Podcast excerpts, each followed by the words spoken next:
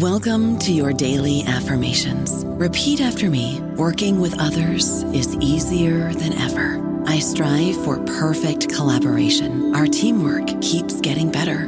Yeah, affirmations are great, but Monday.com can really get you the teamwork you desire. Work together easily and share files, updates, data, and just about anything you want all in one platform. Affirm yes to start or tap the banner to go to Monday.com. Land Casino asking people what's the weirdest place you've gotten lucky? Lucky? In line at the deli, I guess? Aha, in my dentist's office. More than once, actually. Do I have to say? Yes, you do. In the car before my kids' PTA meeting. Really? Yes. Excuse me, what's the weirdest place you've gotten lucky? I never win and tell. Well, there you have it. You can get lucky anywhere playing at LuckyLandSlots.com. Play for free right now. Are you feeling lucky? No purchase necessary. Void where prohibited by law. 18 plus. Terms and conditions apply. See website for details. Welcome to the New Books Network. Hi, and welcome to the Ideas Roadshow podcast. I'm Howard Burton, your host and creator of Ideas Roadshow, and I'm delighted to be partnering with the New Books Network to offer you our uniquely eclectic blend of long format conversations with a wide array of experts across many different subjects. The following discussion is a reformatted podcast version of one of Ideas Roadshow's first 100 film conversations that's also available in video and print formats. Visit ideasroadshow.com for more details. Josh Ober is a Stanford University classicist who's long been based in their political science department. What's going on? Mistaken identity? Interdisciplinarity run amok? Well, the answer is both more mundane than that and more interesting, because it turns out that Josh, who's made many seminal contributions to our understanding of rhetoric in the age of classical Athens, is not only interested in the ancient Greeks in their own right, but is also very much absorbed in the question of how we might be able to meaningfully learn from them, to what extent we can apply some of their shrewd political insights and structures to our own rather tumultuous times. I think I was the um, fairly rare person to be a chair of a front rank political science department who had never had any experience of a political science until I was hired here about eight years ago. No position in political science or no degrees in it. Um, so I, I, I, want this on my on my um, gravestone uh, uh, that I chaired a front rank um, humanities department um, at Princeton, sort right. a top-ranked uh, classics department, and a top-ranked social science department. And I don't know any other person who's ever done that. So that's it. I, I figure, I figigure I've, I've, I've, got my, the one thing I can claim. So that's your epitaph. You that's my epitaph. um, he chaired a front-rank humanities department and, and, of, and lived to tell the tale right. Well, that, you know that's not bad. As not these bad, things no, as exactly. these things go, that's that's, that's and, quite uh, impressive. and on, on, speaking terms with my colleagues in both departments. I noticed uh, that. I, I, I, well, I just noticed in, in the hall. I mean, you, you it, I think your personality has has a lot to do with this. Uh, but let, us start off at, uh, at, the beginning, as I promised you or threatened mm-hmm. you that that that we would. Um, so, no formal training in political science, um, but I want to. I, I heard a story uh, or rather, I read a story from this Art of Theory interview about how you even began college, which was somewhat serendipitous. So, um, so yeah. tell, tell, me a little bit about, about that going all the way back. Yeah, well, I mean, if you go back far enough, uh, you know, you get back uh, to the ancient history of the 1960s, and that's about where it starts, um, uh, at least for me. I was not a particularly motivated student uh, when I was in high school in the 60s. There a lot of other things going on that I found much more interesting. So this was, you were, you wanted to drop out, tune in, tune out, yeah, drop out, yeah, all that basically sort of that's, that's, that's right. Uh, uh, and so I was uh, living uh, with my girlfriend um, uh, in the sort of dicier part of Minneapolis at the time. Uh, and she developed uh, um, a problem with her wisdom teeth. Uh, her parents used this um, to leverage her into college. Um, how, how, how, did they how did they do that? They, they, they said they'd pay. For, they, yeah, they said they'd pay for the for the um, operation she needed if she if she signed up for courses at University of Minnesota. So she did. So, so otherwise, she was she had to deal with all these dental problems. Yeah, that's right. So either Okay. you can deal with it yourself, or you could do what we want, and you start taking classes at the university. So um, you know, it wasn't bad. They had some leverage, and they used it. Uh, uh, and after all, they wanted. You know, they wanted the best for her. They didn't want her Sure. to, you know, be living her, their, her life with her degenerate boyfriend in the shabby part of Minneapolis. But little did they know. Little did they know, that's right, that things were going to. Uh, so, uh, so I decided I may as well take some classes too. I mean, I'd been sort of urged by various friends to give it a try.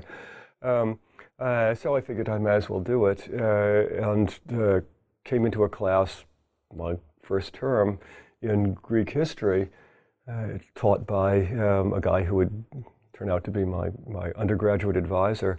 Uh, and I just thought this was the greatest thing. I thought this what a, what how wonderful it was in um, Greek history introductory class, uh, and he started out one of the one of the classes um, up in on the blackboard because this was the days when there were blackboards, and he started writing out slowly, you know, T H U C writes out Thucydides, and he says, "You see this? If you misspell that, you fail the course." And it's a big class. People start laughing. Ha ha ha. You fail the course if you misspell this. And I thought, ah, he's serious, you know. Some of the Um, standards. yeah, yeah. I mean, it was. Uh, uh, I mean, because I had sort of lived in this world for some time in which everybody was, as it were, wanting to be relevant and um, sort of thought, well, maybe the kids really do know what's going on and so on. This guy thought that's not true. Um, uh, he didn't dislike the youth. He just thought Thucydides was more worth paying attention to than most of the verbal that was being said by us. Yeah, or, Um, or most people for that matter. most people ever since, that's right. So uh, he just wanted us to take it seriously, and here's how we got our attention. Uh, so after the um, end of this first term, I thought, this is stuff, it's really great. I really like this stuff. Um, uh, I think I'll do this. Uh, why not? And so I went to, went to talk with him um, uh, during his office hours and said, you know, I really, I really like this. So, um, so I'd like to basically do what you do. I think this would be a good career for me. And he looked at me and said, You can't. And I said, Well, well, well why?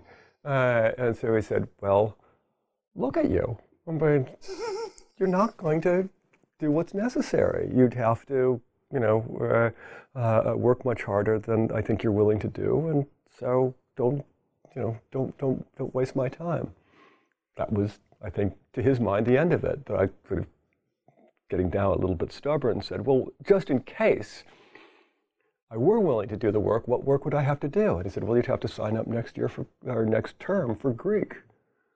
And figuring that was the end of it for me. But I signed up the next term for Greek and sort of took Greek courses and uh, Latin courses and um, continued to take history courses from him. So one thing led to another. And at a certain point, he said, You know, you should maybe think about this thing called graduate school. And I said, What? What's that?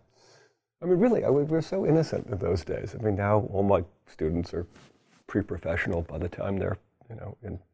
in But you're also school. going to Stanford. You're in a different environment. You're teaching Stanford students and so forth. I mean, presumably Yes, there's a self-selection process That's right. that goes That's on. right. So this was this was a different time and a different and a different place, and uh, uh, so uh, so one thing led to another, and he, you know, said I should go to study with a guy he had studied with, and that's how I got into the field. And through this period, your awakening, as it were, um, what did other people say about this? I mean, you, you mentioned what this this show. This is Tom Kelly, right? Is that Yes, his that's name? right. This is Thomas Kelly, University of Minnesota History Department.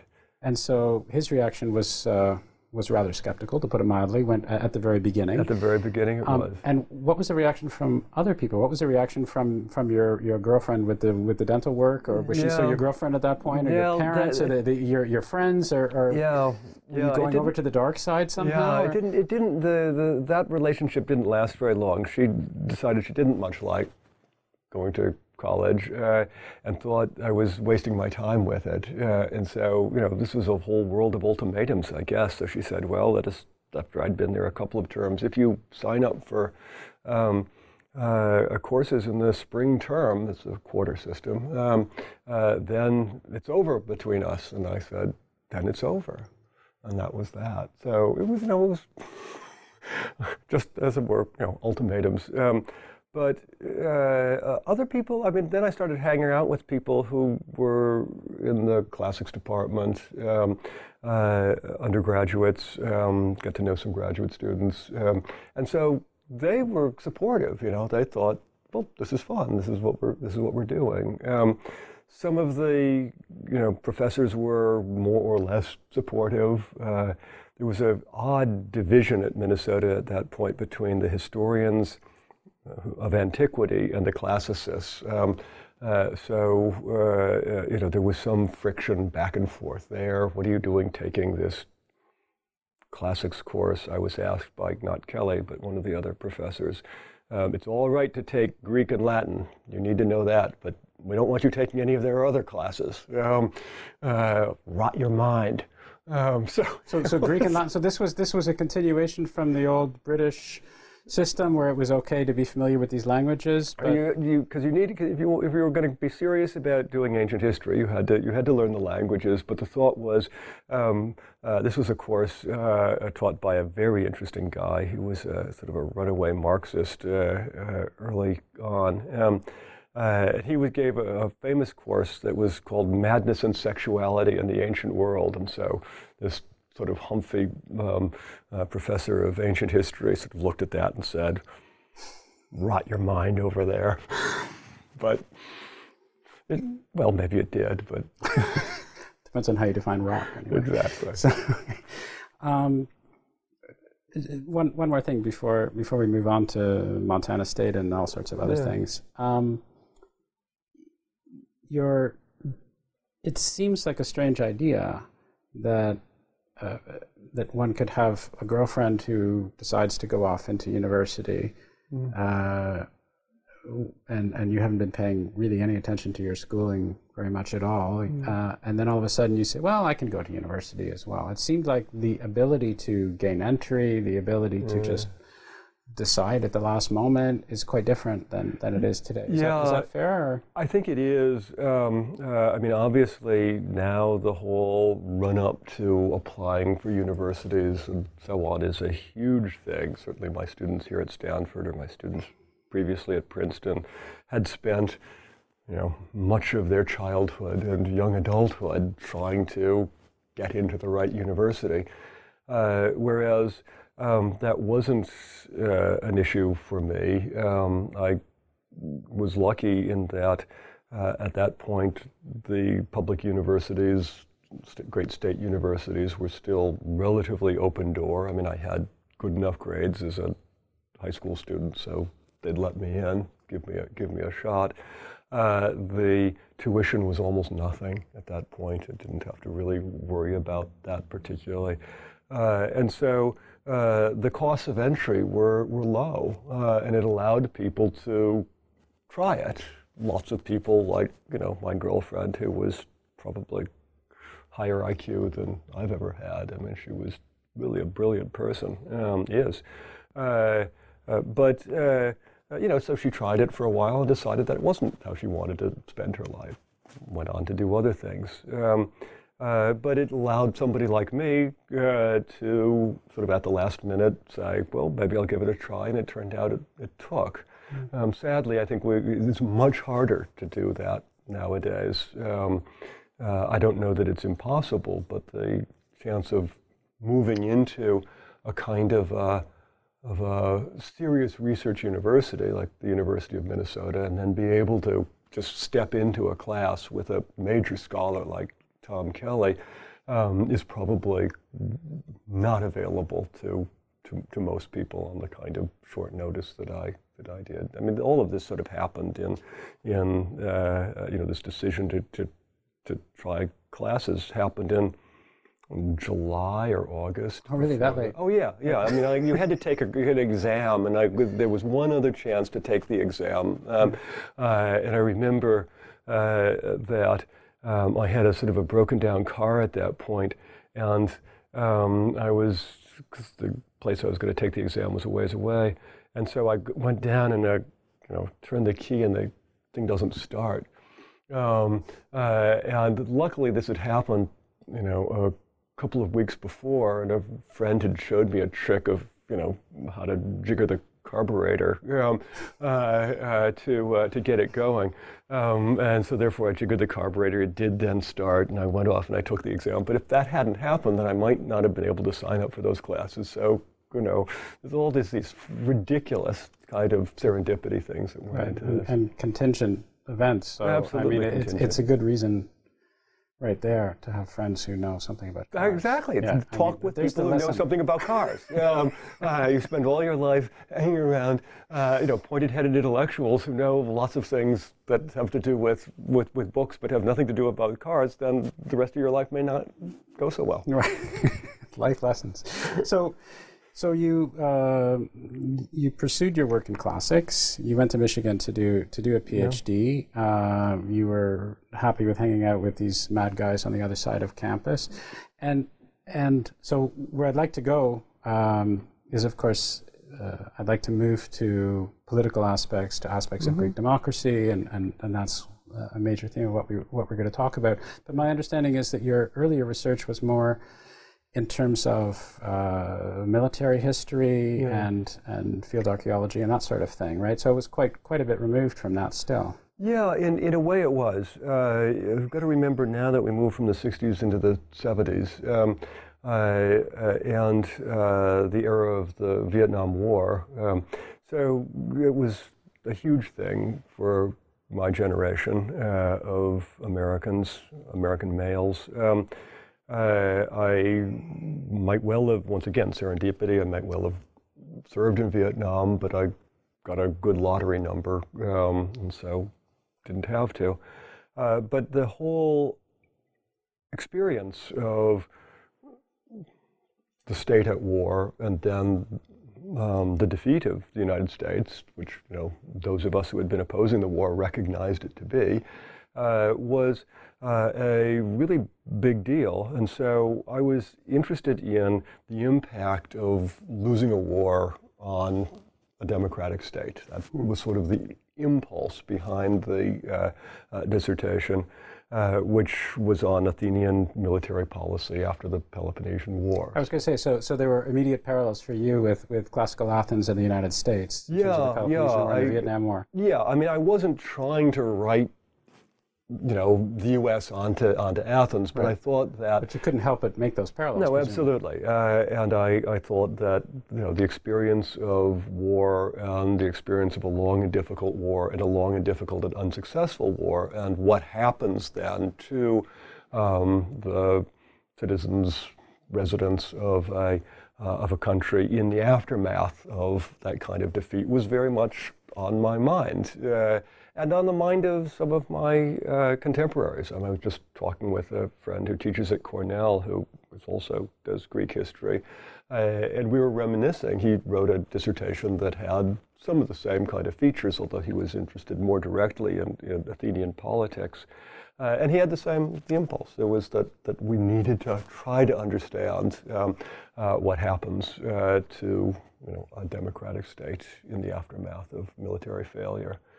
So that's so it, it had a little bit of a flavor of caring about politics. Um, uh, but uh, yes, I got uh, deeply into the whole question of um, uh, how the Athenians organized their military system, uh, and especially how they sought to protect their countryside um, in the period after the Peloponnesian War, basically because, because they'd lost an empire. In the previous period, in the fifth century, they had an empire. They could import everything they wanted, lose the war, lose the empire, and therefore thrown back on their own resources, and therefore need to defend their own resources, and need to therefore defend their countryside as well, rather than just defending the, the, the walled city. Uh, so uh, it got archaeological because the way you prove that this is what happens uh, is by uh, studying the remains of field fortifications in the countryside around Athens. And there are quite a lot of those still. There are I quite mean, a lot can- of those. Yeah, um, I mean there were in the uh, so this is now the the late seventies. There were places you could find uh, that had been noted by earlier archaeologists or sometimes by just travelers in the 19th century who make note of these things. And they were clear enough about where they were that if you worked carefully with maps and talked with people and uh, spent a lot of time you know, tramping around in the hills, you could find them and then map out these sites and study them. Uh, and there were things still to be found. Uh, just make a guess that maybe there should be the remains of something on such and such a hill because it would relate to some other uh, uh, uh remains that you'd found. And so sometimes you'd find completely new things. This isn't an excavation. This is just looking for um, uh, uh surface remains. Hmm. Um, uh, but it was it was extremely exciting. It was it was it was lots of fun, um, and I did it for for for years. Um, basically, I thought it was going to be my career. Sort of I'd take a turn to uh, uh, doing archaeology um, and sort of archaeology and history together, archaeology to, to um, uh, explain certain historical developments. Uh, but then uh, moving forward into the early 80s, uh, the Greek government, um, which had, for political reasons, um, changed its policies, decided not to allow field permits uh, for foreigners for a while. Uh, and so the big the, uh, uh, the field project that I had raised some money for and gathered a team for and so ground on to a halt. was ground to a halt, and I decided it's time to do something else. Um, so that was a, another sort of career change, just because, in a sense, I realized that if I wanted to go on and get tenure and so on. I couldn't depend on the vagaries of the Greek Archaeological Service. Sure. So there was a there was a strong practical, pragmatic aspect to this, mm-hmm. but um, there's also the sense that presumably some some questions were were rattling around in your mind for some time in terms of how the Greek democratic state lasted as long as it did, how mm. it was mm-hmm. as stable as it was, what was really going on, the balance of powers between the the elite and the the everyday guy on the on the yeah. street. So was this something that you were thinking about just in passing, or was this? Uh, no, I'd you... been thinking about this pretty seriously for a long time. Uh, uh, so this goes back into deep history again. Um, uh, when I was in high school, um, uh, I was in uh, a pretty difficult high school. Um, uh, and it's a sort of a long story, but I was a, ostensibly a voluntary transfer into a, into a, a quite a troubled uh, high school. Um, uh, uh and I had my upbringing had been you know, relatively comfortable, middle class American, um, uh, and transferring into this you know school in which there were a lot of kids who weren't comfortable middle class Americans um, uh, uh, was a real experience for me. I mean, it was a, a uh, uh, so I I uh, became very interested in this whole idea of how those who are not among the elite or not even among the sort of the middling um, relate to elites. Um, I knew people at that point who had had you know really very sort of elite educations, gone to private schools, and, and, and so on. It's another girlfriend story, but we'll skip that.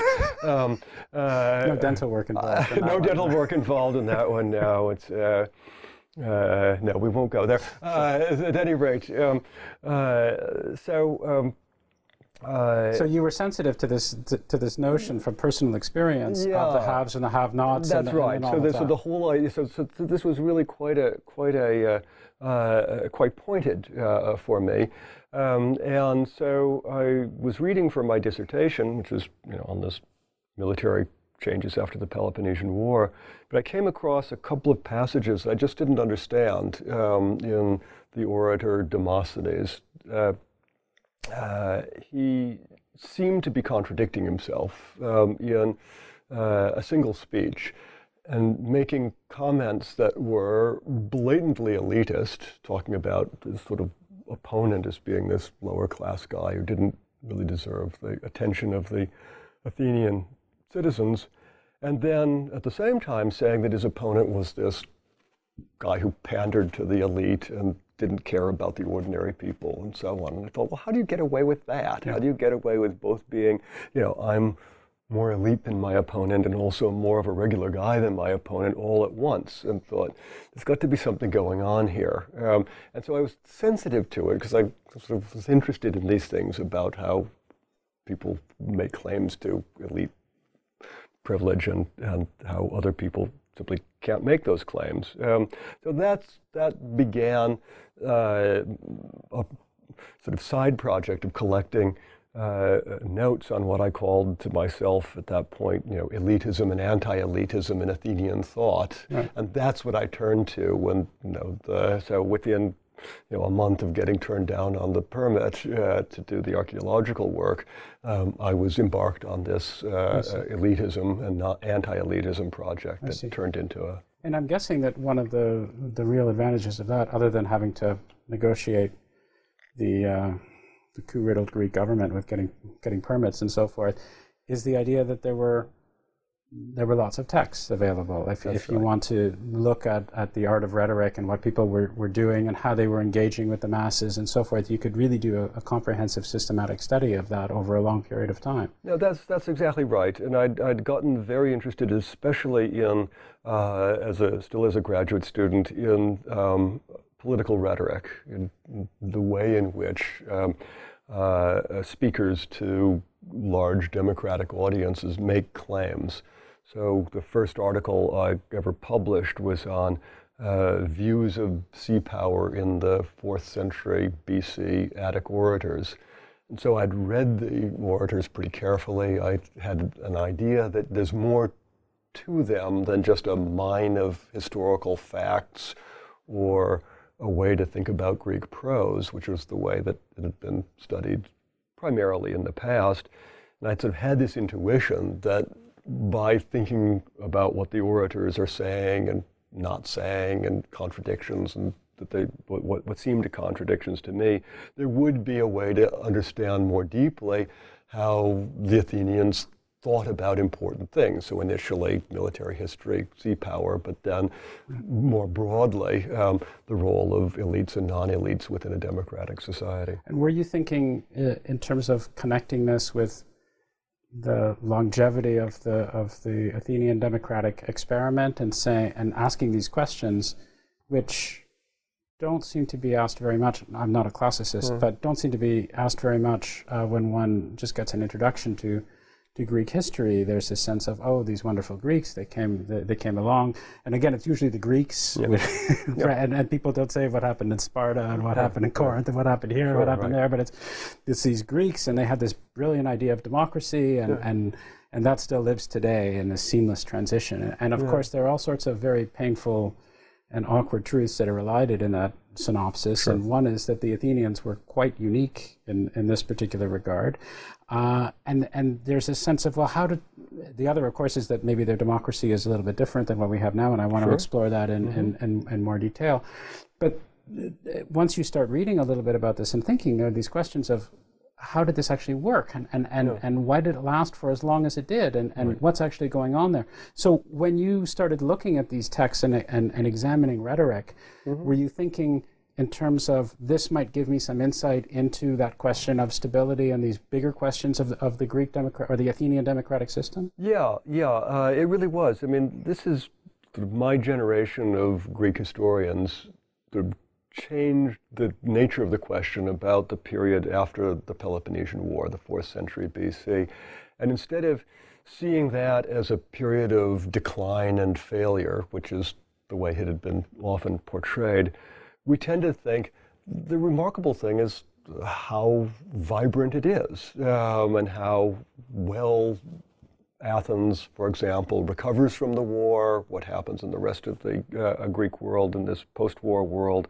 Uh, so, uh, yeah, so the, the, the, question really from the beginning for me uh, was explaining why democracy was such a success rather than why it was such a failure. So that was sort of the old question. Well, why doesn't it last forever? Um, uh, uh, my question was, why does it last for more than 20 minutes? Um, given that there were various reasons to think it might not have. And that has to do with the structure of, of ancient democracies.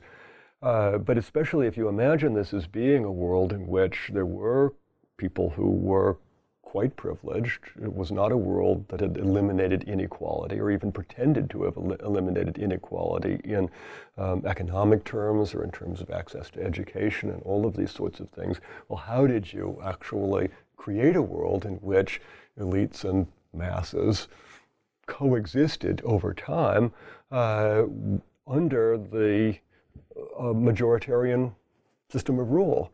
Uh, under what circumstances could the majority of ordinary Athenians accept leadership from elites without um, uh, simply turning over the system to them, without sort of falling into what political scientists call you know, elite capture. Right. So, and and I, I want to explore this in, in more detail. Um, maybe you can't answer this question, but um, as I say, one of the things that I want to explicitly bring to bear is this question of uh, exploring the relevance of the findings that you have made and your your views of mm-hmm. classic Athenian democracy with what's going on today.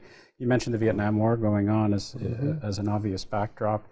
Um, were you were you thinking then um, about looking for general truths about the democratic process insofar as how they may or may not relate to any democracy, namely the one that, that you're living in now? And so uh, let me be more explicit. My understanding of, of uh, Thucydides, which is uh, uh not huge, sadly, but my understanding is that uh, he was one of these historians that believed very, very strongly in the relevance of history insofar as mm-hmm. Helping future generations. You know, we're going to look at here are the disease, here, here are the signs of the plague so mm-hmm. that if you guys 300 years from now which should come across mm-hmm. this, you'll know what it is. Yeah, right. were, were you influenced by Thucydides or your own particular views to the mm-hmm. extent mm-hmm. that you started thinking that way as well, looking at generalized aspects of, hey, here's the test case for democracy. I've got a democracy which ain't going 100% where I happen to be living. Yeah. Were you thinking about extrapolating those things? Yeah, yeah, I, I really was. Um, uh, uh, I had always had some taste for ancient meets modern, or uh, thinking about how antiquity may tell us something that we care about or, or shed some light about something that, that, that, we care about. I was lucky early in my um, career. I got a job at Montana State University uh, uh, out of graduate school and then uh, was allowed to take a, a leave and went to a, a, research center where I was lucky enough to talk with some really smart social scientists who helped me see the ways in which the kind of questions I was asking were in fact related to the kind of questions that social scientists are currently um, asking. So pretty early on, I started to think of this project about masses and elites, or elitism and anti-elitism, as a way to test the um, so-called iron law of oligarchy, the theory that had been really important in social science since the early 20th century when it was first devised uh, by Robert Michels. Um, so what's that? Uh, it was a, a, guy called Robert Michels. No, no, no but what, what's the law? Oh, the law just, uh, the iron law of oligarchy says uh, basically that um, behind every form of uh, government, government, there, there's an oligarchy political or organization, there will be an oligarchy, or an oligarchy will emerge. Uh, whether it's uh, uh, you start out with a monarchy, you'll quickly um, uh, devolve to an oligarchy. You start out with a democracy, you'll quickly devolve to an oligarchy, and it's just a necessary role, um, uh, rule. Um, arising from the necessity of organization. So Michels had been a socialist, basically studying political parties um, in Germany and elsewhere. And uh, his studies showed him that uh, the socialist parties of Europe um, uh, ultimately were taken over by elites. Um, and he was sort of depressed by this. He ended up not being so depressed by it and decided that the fascists in Italy had it right after all. Um, but that's a different story. A sad story. Uh, but, uh, but initially, um, uh, yeah, it was uh, uh, it was meant to be. Um, he, he, was, he was hoping, I think, to find different results, and was convinced by his own social science that right. Uh, this was simply the way the world went. So I was very interested to test that. Um, it looked to me, and still looks to me, as if Athens had not fallen to this right. iron law. Um, so then the question is why? I mean, under what circumstances, under what conditions would you be able to maintain a really robust democracy in which ordinary citizens really do keep purchase on uh, the doings and the sayings of, of, of elites? Uh, and that seemed to me to be hugely important because if you get one example of a test of an iron law, you prove it is not an iron sure, law. Sure, it's a counterexample. Yeah. One counterexample eliminates it as, a, as, a, as, a, as an iron law. You can say it's a general tendency, um, but at least you say it's not something that's inevitable and therefore it's no longer foolish sure. um, to think about.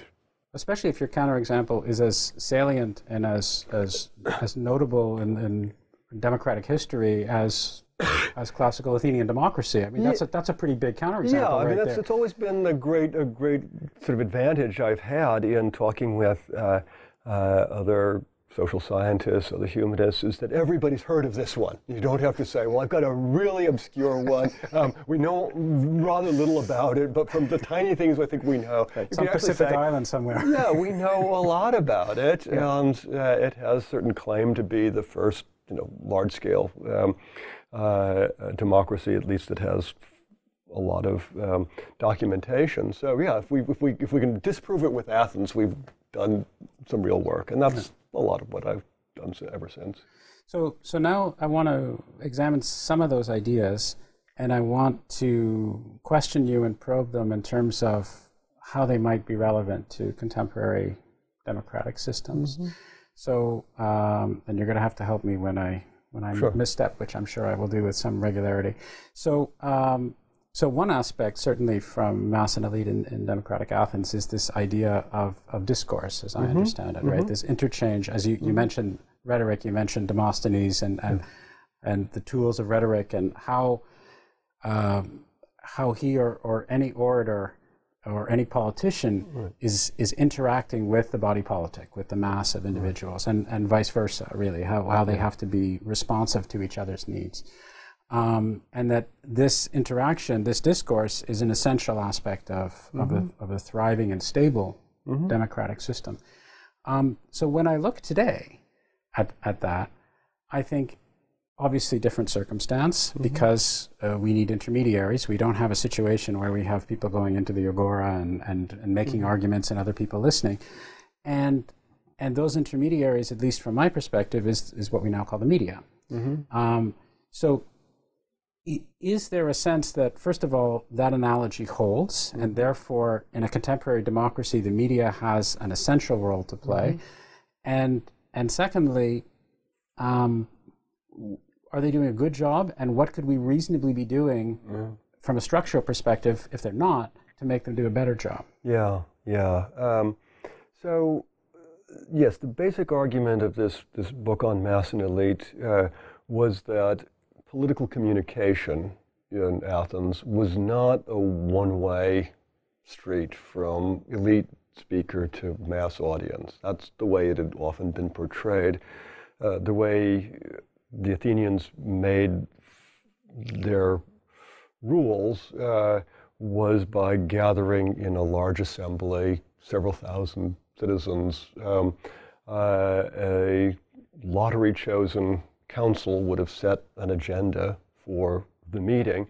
Uh, and then the guy who was chosen as president of the assembly for a day would ask through a herald, um, we'll say, here's the agenda, you know, war and peace with Sparta, or raise taxes, or lower taxes, whatever it is. Um, uh, who of the Athenians has advice to give? Uh, and then a bunch of the people who were, in a sense, full-time politicians, although not in the period I was primarily dealing with, this fourth century BC, not, not people with holding offices would be clustered around the front of the speaker's platform saying, you know, I do, I do. um, uh, and so they'd get, uh, you know, one of them would get recognized and he would go up to the speaker's platform and then he would get to speak for exactly as long as the Athenians were willing to listen to him, which might be 15 seconds and it might be, you know, 10 or 15 minutes, but it's not going to be longer than that. Um, and then somebody else would get recognized and so on. Um, uh, so the the guy would speak for as long as he was saying things that the audience thought was worth hearing.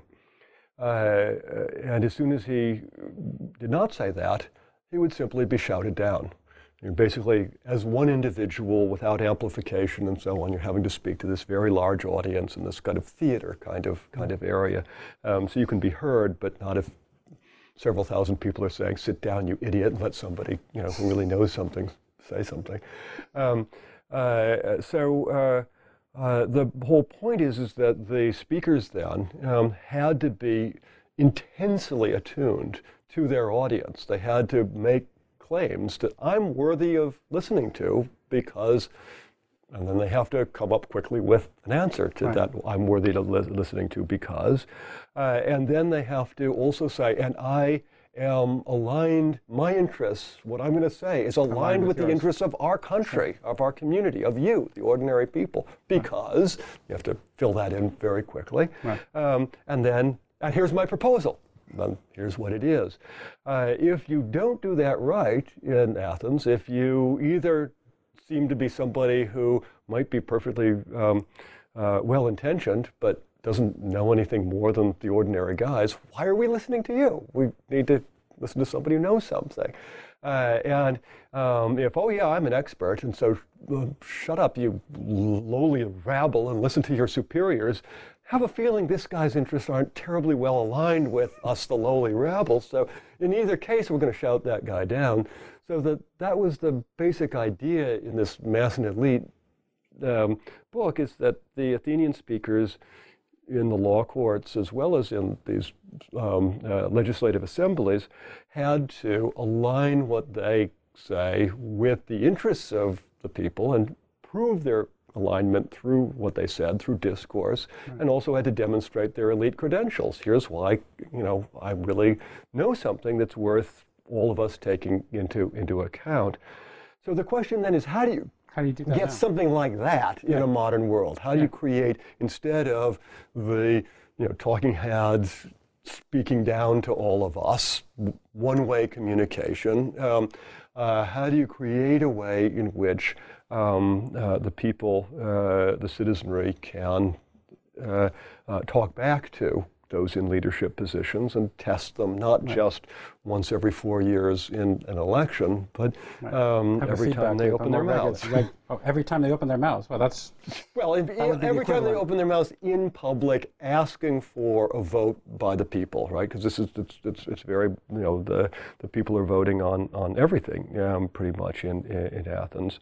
Um, so. Uh, uh, so then the question is, you know, what role does the media have in that. They can certainly um, help to create uh, the credentials of the people in leadership positions. So why should I listen to, you know, politician X? Well, if I've, if the media has done its job, I have, I believe that this person has certain credentials, certain expertise, certain um, abilities. Uh, and uh, the same thing in terms of are this individual's his or her interests aligned with my own? Well, once again, the media, if it does its job, um, uh, can show me how that's either true or, or, or false. Um, uh, uh, but then, how do I, as an individual, actually get purchase on?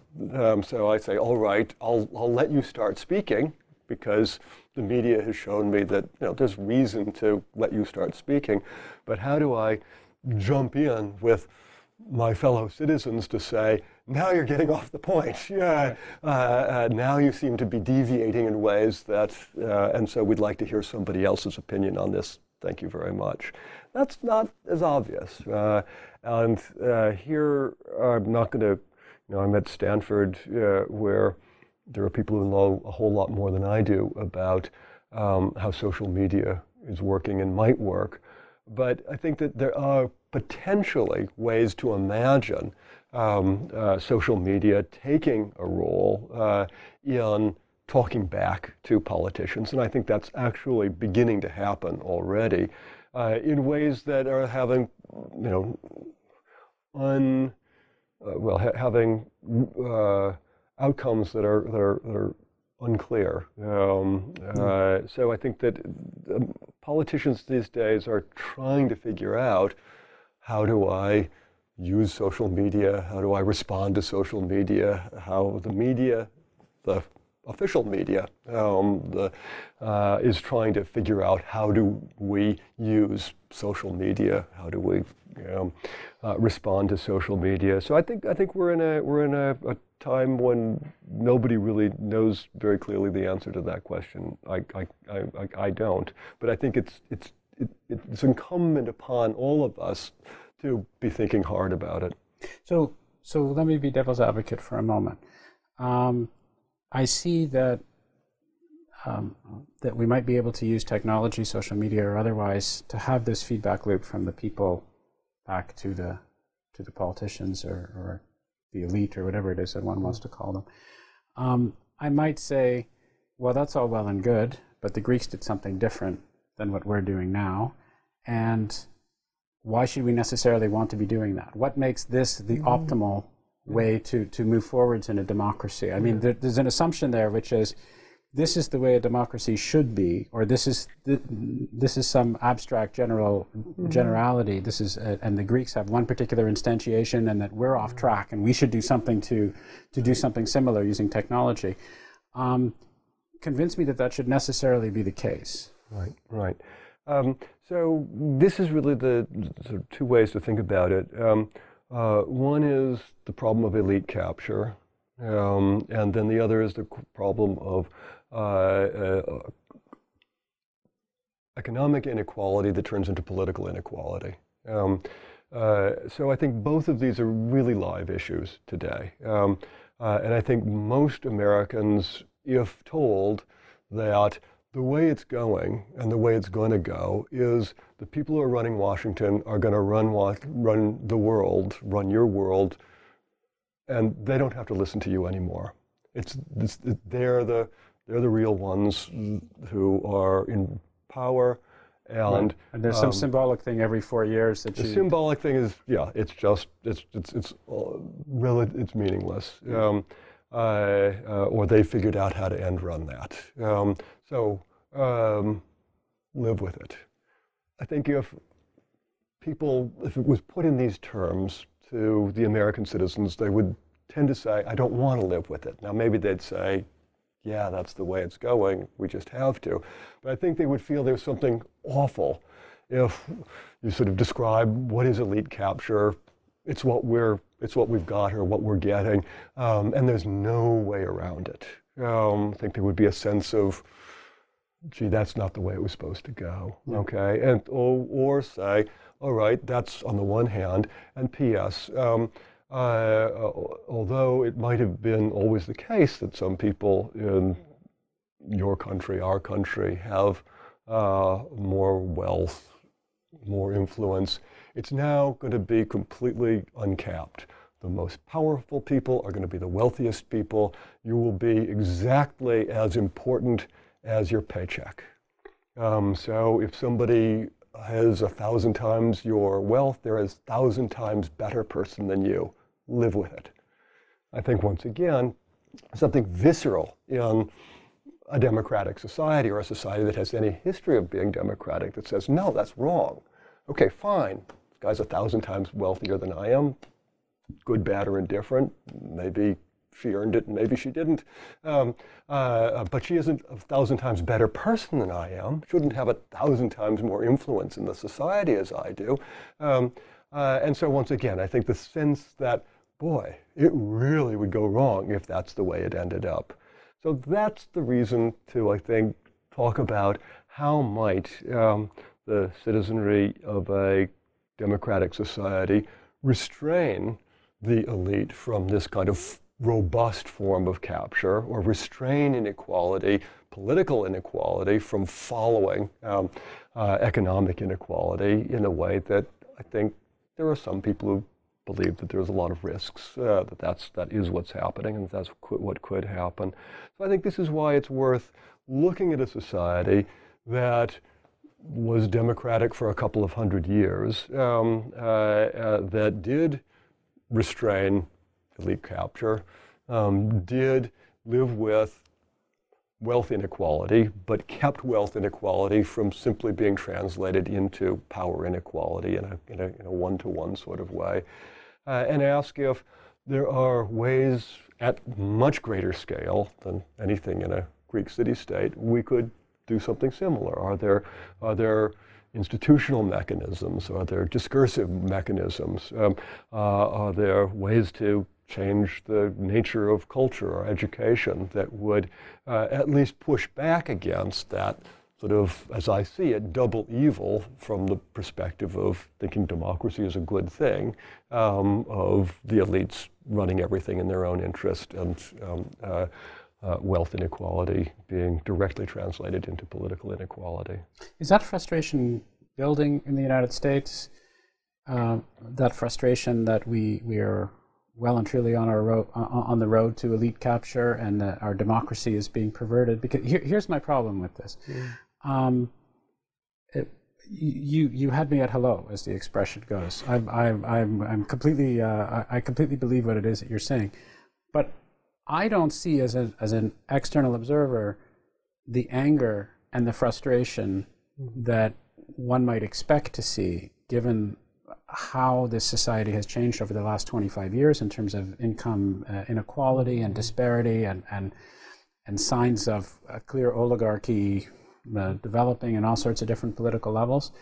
Um, and, and if there was the sort of anger and frustration and these forces of potential mm-hmm. social change, one of the first things I would imagine that people would look at would be other contemporary states rather than necessarily classic Athenian mm-hmm. states and say, well, how's Sweden doing this mm-hmm. kind of stuff? And, and how is Germany mm-hmm. doing this kind of stuff? And, and, and I don't get that sense here that, that there is that sort of um, anger and concern on the street. But maybe I'm wrong. Do you, do, do you and, and do you feel that if there was that, um, do you feel there's enough attention being paid to other uh, contemporary social structures and governments? Yeah. Um, I just I don't know how to measure. I mean, this is a nice social science empirical question um, uh, about measuring the level of um, anxiety or despair or anger or frustration.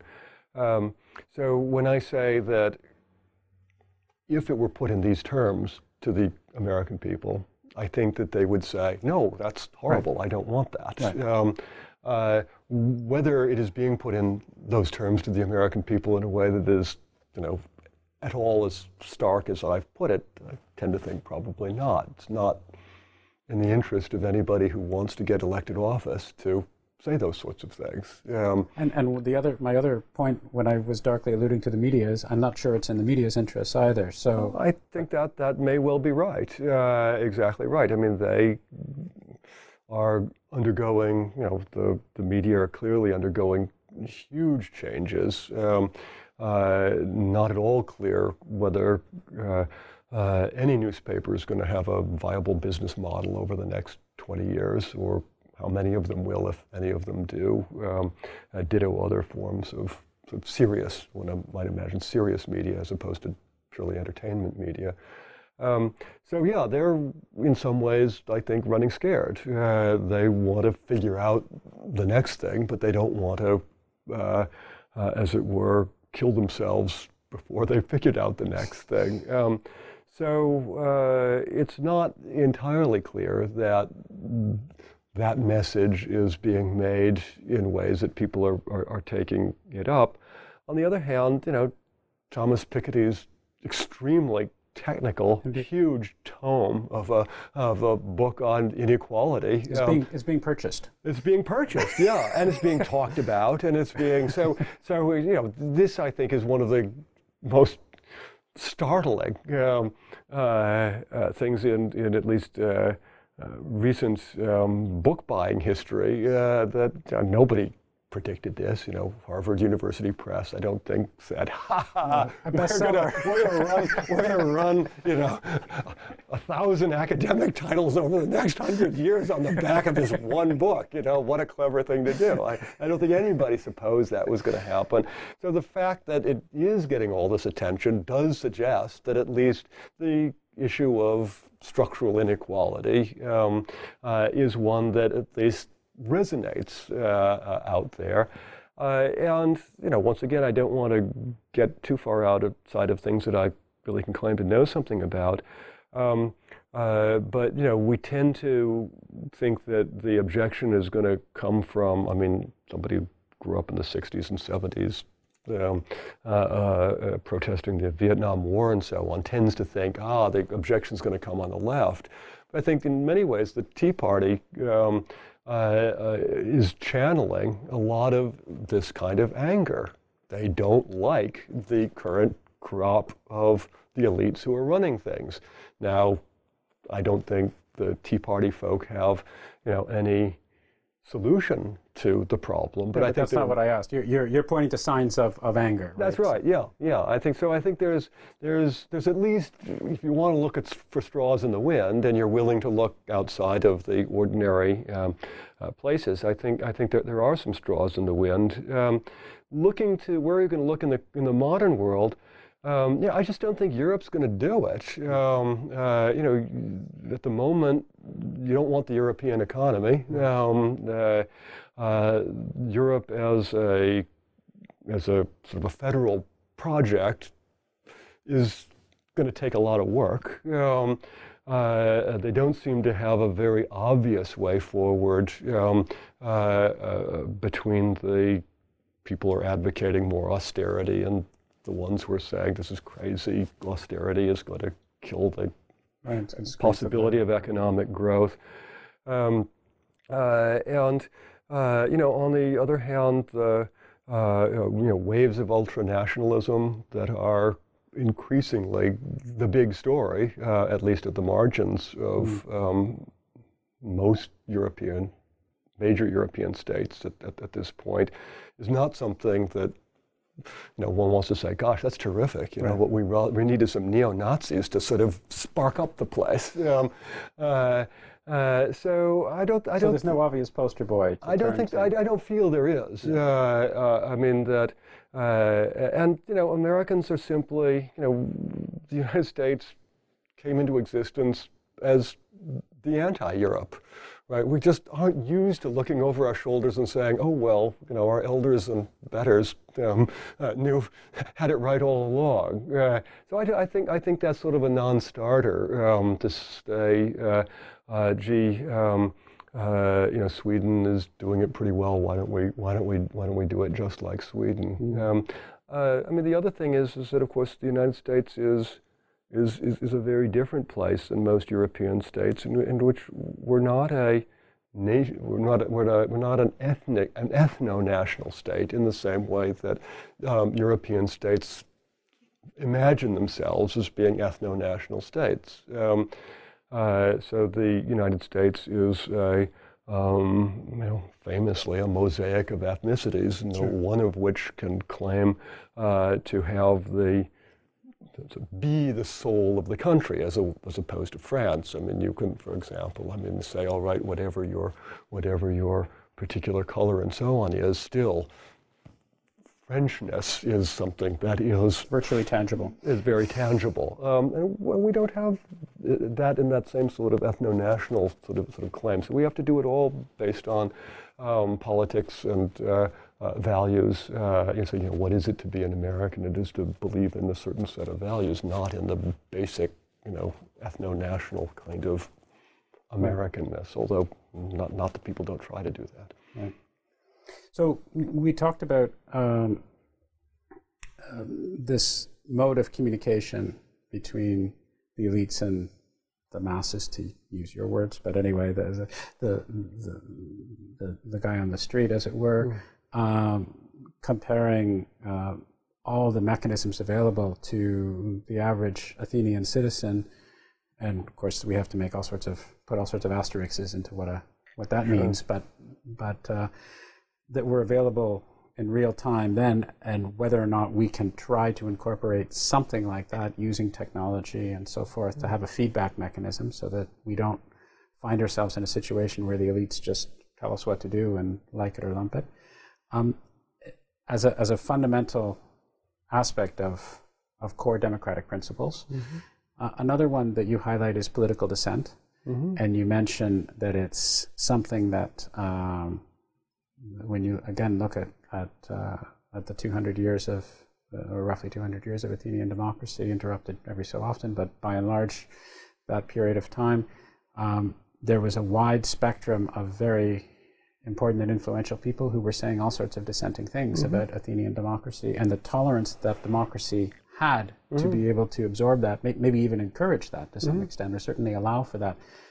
Um, if you compare and contrast that with the situation today, do you see enough of that? Do you have a sense that on the ground today, yes, that's a box that we can check. There are, there are enough people voicing seriously significant critical views.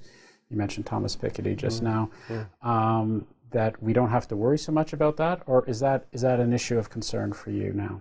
Yeah, it's. Uh, I think that you know the, the question of what it is to be a public intellectual, um, how uh, important public intellectuals are in the United States, is one that I've thought about a little bit, although it's not my main area.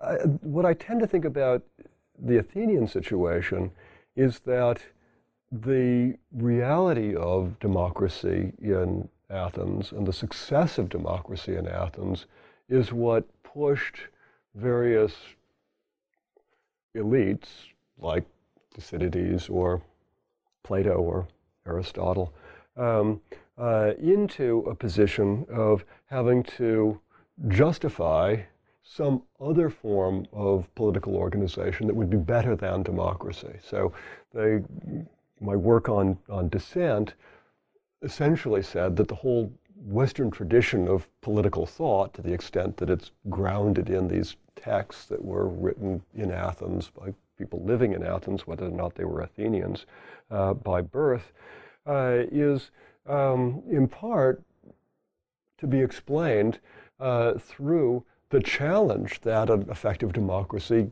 gave to um, uh, uh, these uh, aristocratic elites, that instead of simply saying, well, if the better sort of people were to run things, things would be run rather better around here. and as you mentioned, the democracy was interrupted a couple of times in the late fifth century, and the better sort of people did take over and made a holy mess of the place, um, uh, as was generally acknowledged even by Plato, whose relatives it was, um, uh, who were centrally involved with the second of these interruptions. Uh, so if it's not just the case that there are sort of a bunch of better people, the sort of people one goes to dinner parties with if you're Plato, um, uh, who, if they were to take this place over, would obviously, because of their intrinsic betterness, do a rather better job of it. If that's off the table because, yeah, we tried that, and it was a mess. Then the question is, well, is it just that democracy is as good as it can be? And you think, well, maybe not, you know, and that's, I think, what really generates this remarkable explosion of, of, of political thought, which, you know, we've in some ways been uh, uh, dealing with ever since. Um, uh, uh some of the great monuments of, of, of, Western political thought, obviously written just at this time, um, just at this place. So the question is, do we have anything like that? Um, it's not obvious that, that, that we do. Um, uh, and uh, it's partly we don't because we don't have people who are willing to declare themselves to be, you know, aristocratic elites like Plato's lot, who says, well, there must be some answer to this whole democracy mess. Um, uh, and uh, uh, or this democracy thing that seems to be going so well, um, and yet it's a mess because surely it must be a mess because it can't really be that. You know, well, the, the modern equivalents might, might be not so much the die-hard aristocrats, but they might be people who say, uh, as again, I don't want to hold him up as a poster boy, but as Thomas Piketty is saying, yeah. we're going off the rails. Right. We're losing our, our, our, our, core democratic principles or egalitarian principles or moral principles or what, whatever you want to say. Right.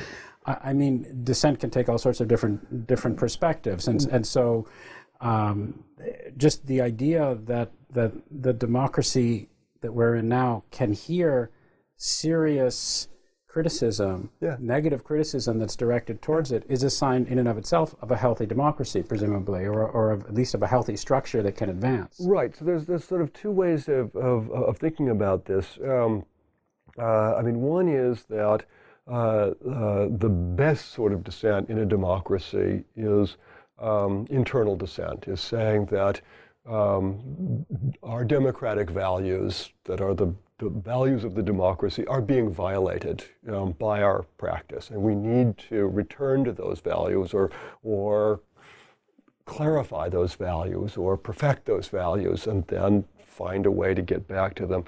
Um, the other way is the kind of Plato way, is to say you've got the wrong values. There are better values um, uh, that uh, the you know the ones that you cherish so, my dear you know Democrat, are actually right. false values, mm-hmm. and there are higher and better values.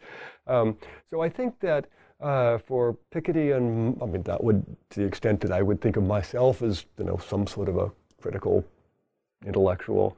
Um, are, are, you, giving, are you giving, renewed hope, by the way, to writing a bestseller now after all this? Or I will never write a bestseller. Well, you never know. He might have said the same thing oh, five oh, it's years true, ago. It's true. If, anyway. if, yes, yes, it, I, uh, it's uh, uh, uh yes. Uh, that, that, would I wouldn't mind if uh, if people wanted to you know, buy millions of copies of my next book, but I'm, I'm not holding my breath. Right. Um, anyway, sorry.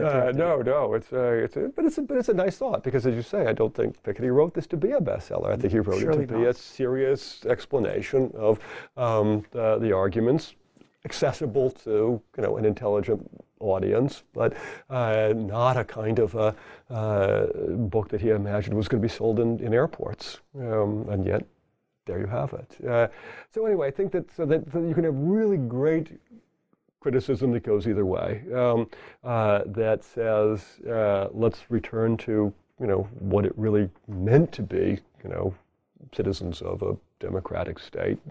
Let's think about freedom. Let's think about equality. Let's think about um, uh, dignity. Um, uh, uh, and I would welcome the thought that there would people who would stand outside of it and said, let's think about a different set of values. Now, those aren't going to be my values. I'm going to push against it.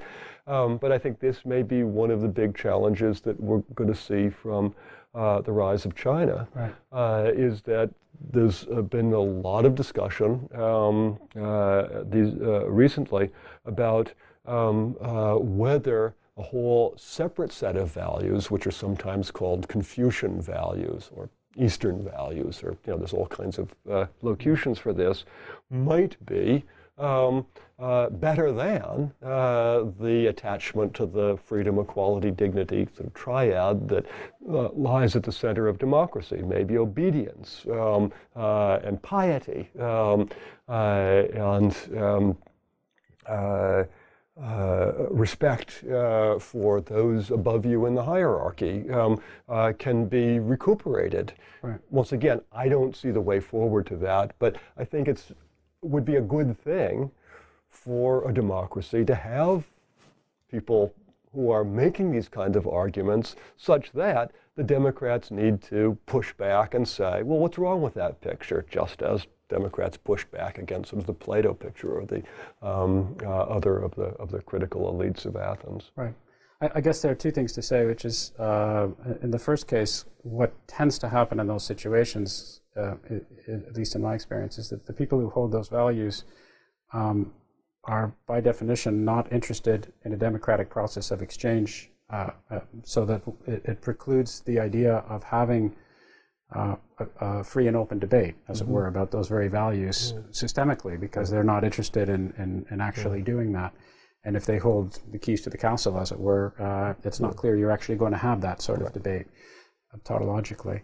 Um, but I, I do want to pick up on that because I think there's an interesting intellectual mm-hmm. point behind all of this, which is if you Josh Ober are enunciating a set of values that you think are somehow resonant with the human condition, which is to mm-hmm. say, general universal values mm-hmm. that we should all aspire to or that we should all fundamentally resonate mm-hmm. with, then then that necessarily, uh, I, I, think, diminishes any argument that, uh, that, that people will have about a different set of values. Mm-hmm. I mean, um, let me be more precise in what it is that I'm rambling on about. So, when I ask people if there's anything to Asian values, mm-hmm. Uh, which, which, was, I think, the term 20 years ago, and as you say, Confucian values and all the rest of this, the general response by people, at least the people whom I'm asking, mm-hmm. say, no, no, no, this is just a trope that people who want to cling to power use, mm-hmm. and and they don't they don't even necessarily really believe that themselves, or it's just mm-hmm. a, a, mechanism by which they are furthering their own oligarchic cause. Mm-hmm. They're saying, no, no, no, you have to re- respect obedience, and what we mean by obedience is obedience to, to us, who happen to, mm. to be in charge.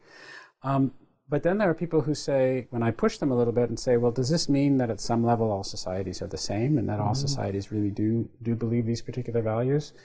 Uh, there's usually a little bit of waffling because clearly mm. the first order, all societies are not the same. Right. So I'm going to put you on the spot a little. So where do, where do you fall in, in, in that clearly? It seems to me that you're you believe in the universal nature, the inherent universal nature of these of these human values as instantiated by by this general democratic framework. Is that fair or is that not? Yeah, it is. It is, uh, and this is a this, this sort of does take us on a slightly different path because told you it wasn't um, scripted. No, that's right, and no, it's and I'm I am very happy to to go on that path because I've I've spent some time um, thinking about it, and that's really at the core of the next big project I'm hoping to, to work on. Um, so, uh, so this is really the, the path is sort of laid for me by Aristotle, um, and it really uh, gets us to thinking about um, the, the whole question of human nature and sort of what kind of beings are we. So uh, I think that you can have all kinds of reasons to think that you'd prefer democracy to alternatives without going on this Aristotelian path that I'll sketch in just a, just a minute. So it doesn't mean that in order to be a Democrat or to sure. prefer democracy to other alternatives, you have to buy into this argument. It's not a necessary people, condition. No, it's not. It, it's not. I mean, I think there's there's, there's lots of good reasons. Um, uh, you know, Winston Churchill got the most famous one of these. You know, it's the um, uh, uh, worst of all possible forms of government, except for all of the ones that have been tried from time to time. So you know, he's sort of a talk about diminishing. I mean, that's. Uh, uh, but uh, so so Churchill thought yes, democracy, but didn't have sort of my sense that there are human nature reasons to think it's it, it's, it's it is um, a good in itself. So here's the basic, simple Aristotelian argument, which I think is right, bracketing the thought that Aristotle made fundamental mistakes um, uh, in his many of his premises. Right, he had just made mistakes about biology. He made mistakes about you know human capacity of people who weren't like himself, weren't you know uh, uh, elite uh, Greek males. Um, uh, so there's lots, you can't just read out from all of Aristotle um, uh, the right. You distinguish between these useless arguments and these extra baggage arguments. So you pare away a lot of. Yeah, lot that's of right. I think there's lots of there are lots of um, uh, uh, arguments that are made in Aristotle's great political works, the Politics, uh, especially, um, that we can't make any use of. They're sort of so, useless arguments, and or or just they're just baggage that we don't need to carry along. So this is so you're going to enunciate a view that's inspired by Aristotle. That's right. It's Aristotelian because it comes from reading Aristotle, but it is not Aristotle's. If Aristotle were here, I think he would say, no, no, no, you don't really understand. You're failing to pay attention to the important bits. Fine. I don't, I don't have a, I don't have a brief for this being Aristotle's view. Um, so basically, what Aristotle says famously is humans are political animals, right? And by this he means we are a subset of all of the animals of the world with certain very specific kind of features.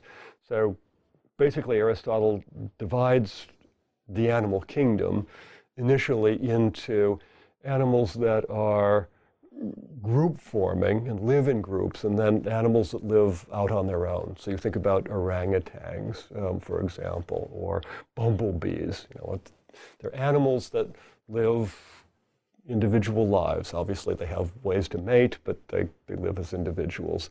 And then you have lots of lots of animals that live in groups, um, herds of antelope and schools of fish and flocks of birds and um, troops of primates and so on, and humans. Right? Um, so we're in the group forming. It's possible for humans to live alone, as Aristotle points out, but we tend not to do it. Um, uh, we live in societies. We live in we live in groups. Okay, so uh, you then take the group forming animals and you further subdivide them, and you subdivide the group forming animals into uh, uh, group forming animals that create um, uh, public goods, goods in common. Um, uh, so in this case, he says um, you have bees and ants. So bees create honey or make honey um, that all the bees of the hive live on. So the honey is the public good that is that is um, created by the bees, and they and they live on it together. Ants gather certain kinds of ants gather grain in similar kinds of ways, um, uh, and then he says uh, humans. So he's not doing Darwinian taxonomy here. He's not saying we're descended directly from ants or bees. Not, he's not silly like this. He doesn't have any theory of evolution, but he doesn't suppose it's anything like that. But he says that our behavior, we want to think about what kind of animals we are. We're like social insects because we produce right. public goods um, that we consume together in a society. So we might say security or welfare whatever various sorts of public goods uh, are, are, produced. Uh, Aristotle thought that humans are the most political of all animals because we produce the most complex uh, forms, and he also thought the morally highest forms of public goods um, uh, through our unique capacities.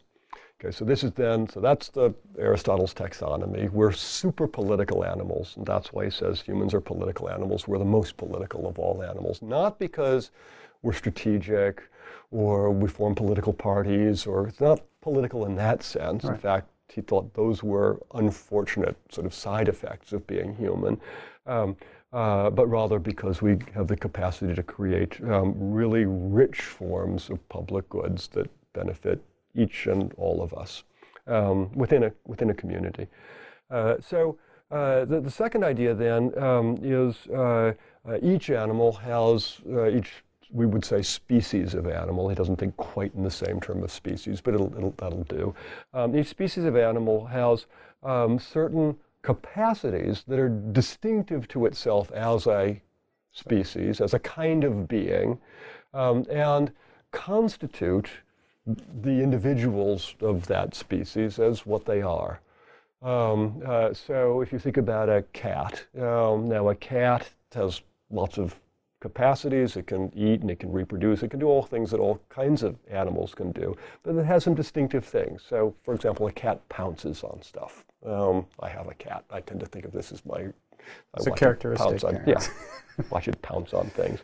The thought is is that the exercise and the free exercise of those capacities are good for that kind of being, right? So the basic idea is imagine that you have a cat um, uh, and you treat it well in every way. Um, you give it food and you give it affection and keep it warm and so on, but you keep it in a small cage um, for its entire life. Anybody who has a cat, you know, if I do this in a public lecture, people go, you know, and they, you know, because it's horrible. You don't do that to a cat.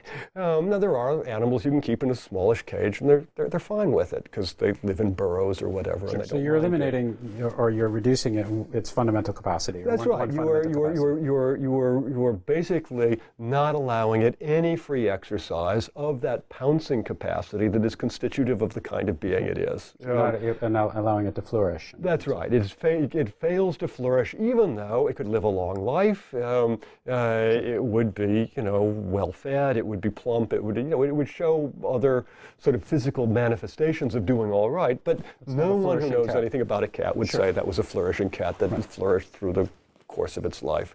Um, so the I was paying very strict attention to you, by the way. The reason I didn't gasp is not because I'm anti-cat. But I'm, I'm focusing on your word. Don't, don't, don't take me as an anti-cat type. No, no, something like it's uh, uh, I, I, I do it more dramatically, you know. It's pretty dramatic, but you did. But I, I knew you were proving a philosophical point. So it's a. So at any rate, um, so the thought is that you know each each each species is, is, is like this. It has certain capacities. So what are the human capacities? And Aristotle's very clear about this. Um, uh, uh, we have a kind of uh, hypersocial um, uh, capacity. Therefore, we can make these um, uh, uh, superior um, uh, public goods. Uh, we have reasoning capacity. That's how we make it. We have the capacity to, to, to reason abstractly, both towards ends, we would say, for advantage and disadvantage. Um, and uh, uh, re- we can reason about, about um, uh, moral things, about, about good and evil. And says that other animals don't have this. He's not making a, he is making a value judgment, but he's not saying that other animals live bad lives for them. He's just saying that these are our capacities. We live good lives for ourselves. And he thinks these are higher, higher. I mean, does, does have a sort of a hierarchy. Um, uh, uh, so we've got uh, hypersociability, um, we've got uh, uh, reasoning capacity, rationality, um, and we have communicative ability. Um, uh, we have the ability to, to use speech um, or writing or you know sophisticated forms um, of uh, a communication. This is just other animals don't have this. These are these are what constitutes us as human, um, uh, and that any if you take the analogy forward, any society um, or any community that then doesn't give you, as an individual human being, a chance to exercise your hypersociability, your reasoning ability, and your communicative ability. Um, You're going to be a cat in a box. you're going to be a cat in a box. And if you put hypersociability and reasoning and communication together, it means you use your mind and communicate with other of your fellows towards common ends, towards things that will make it better for us as a society, let's say security or welfare or Hence, whatever. you're a political animal. Perhaps you're a political animal and, and you're also a democratic animal because each of us has this capacity. I mean, Aristotle is very clear about this. This isn't sort of limited to um, uh, a few really smart guys and all the rest of us should just sit, you know, quietly and, you know, take out our tongues. Um, we each have this. Uh, now, he makes all of these useless arguments about how women are limited in it and Right, in natural all this, and so on. We're using the inspired by Aristotle. That's right. Um, uh, so what uh, uh, what I would suggest is this: we get rid of those bad arguments and just take the inspired by. Um, he's right, uh, uh, unless you think, well, no, humans aren't especially sociable, which seems like an odd sort of thing to say. Um, uh, we are, and we're sociable in ways that other primates aren't. Um, uh, we're sociable in ways that don't require um, hierarchy all the way down. Um, so if you look at a troop of chimps or gorillas, for example, um, they require a very strict hierarchy. They can't exist without it, um, or they can't exist in a flourishing condition without it. That's just what they are. We can. Um, now, obviously, some societies are very hierarchical. All societies have some forms of hierarchy. Um, uh, but when we met, um, we didn't have to do, uh, for example, the kind of weird things that chimps have to do. Um, uh, thank God. You would- you Uh, That's right. We don't have to go there either, but to determine which was us was the alpha. Right. So we just sort of thought, well, yes, we, you know, we can we can just be, and you know, others in the room as well. So it's uh, uh, and that's that's distinctive. So I think to say that humans aren't like that, aren't sort of hyper sociable in a way that's really is would be to make a mistake. Um, uh, and to say that humans don't have a reasoning capacity that is different from, or at least different at some level than other animals, would be a, to make a mistake. Clearly, other animals can reason to some extent from um, uh, means to ends, but you know, humans obviously have a have a have a, a reasoning capacity that's different. And once again, communication. I mean, other species do communicate one with another, but um, uh, no other species communicates with the kind of um, uh, uh, level of complexity that, that, that we do. Um, so if you buy the basic argument, and this is what people might not buy, um, that exercise of constitutive capacities, um, free exercise, is good for a being, um, then um, you backed yourself into the Democratic corner. Um, uh, and I find that to be a pretty hard argument to think myself out of without saying that humans are just completely different from all other kinds of animals, in which, well, for other animals, the exercise of their constitutive capacities, like the cat in the cage example, um, is good for them. But for us, it's not good for us for some peculiar reason. I just don't understand why we wouldn't be like animals in that way that free exercise of our constitutive capacities is good for us. So therefore, um, seems tautological. I mean, it, once you say constitutive capacities, it seems like you're implying something fundamental that needs to be fulfilled in order to flourish. I mean, Yeah. I mean it, it seems like it, it's it's a it, it would be paradoxical to say that denying a, a, a Yeah. constitutive capacity Yeah, yeah, yeah. So you can you can come up with other ones that you say are in fact well, fine, we've got those, but really what constitutes us as human is um, our capacity to be obedient to you know another human. And so you could, you know, somebody can come up with another, use this kind of argument and saying, no, actually, you've got the, you've got the capacities wrong. I'm just following along Aristotle and saying, I think he had them right. Um, and he didn't have them right because he was trying from the get-go to make a good argument about democracy. He's one of the critics of democracy, although There's a logical consequence of his of his That's a logical consequence, and I think that's why, in some ways, the uh, ideal state that he develops has these strangely, as people have often pointed out, democratic features. He tries to, in some ways, do an end run around it by saying, well, we can bracket these democratic features in various ways in his ideal state. But ultimately, I think um, he has bought himself into um, a world in which um, the best possible form of public order has features of democracy. That is, each of us gets to communicate and reason to um, create uh, together um, in creating uh, higher forms of public goods. So, so let me be devil's advocate again because I like being devil's advocate. Let me let me let me try let me try to respond to this and say if I look around California today, which is where we happen to be, I see there are lots of people who are very social. I see there are some people who are rational. Let's say lots of people. Let's let me be generous, who are who are rational. They're engaging in all sorts of social activity, social uh, organization. They go to their uh, PTA meetings, or they'll they'll, they'll they'll look at their what their neighborhood community center happens to have, and so forth and so on. And they're communicating a lot. So I see this, and in that sense, they are certainly social animals, and they seem to be flourishing, relatively speaking. Um, but at the same time, all these people are doing this, but they're not voting. They're voting less, maybe, than they used to vote 20 years ago or 30 years ago.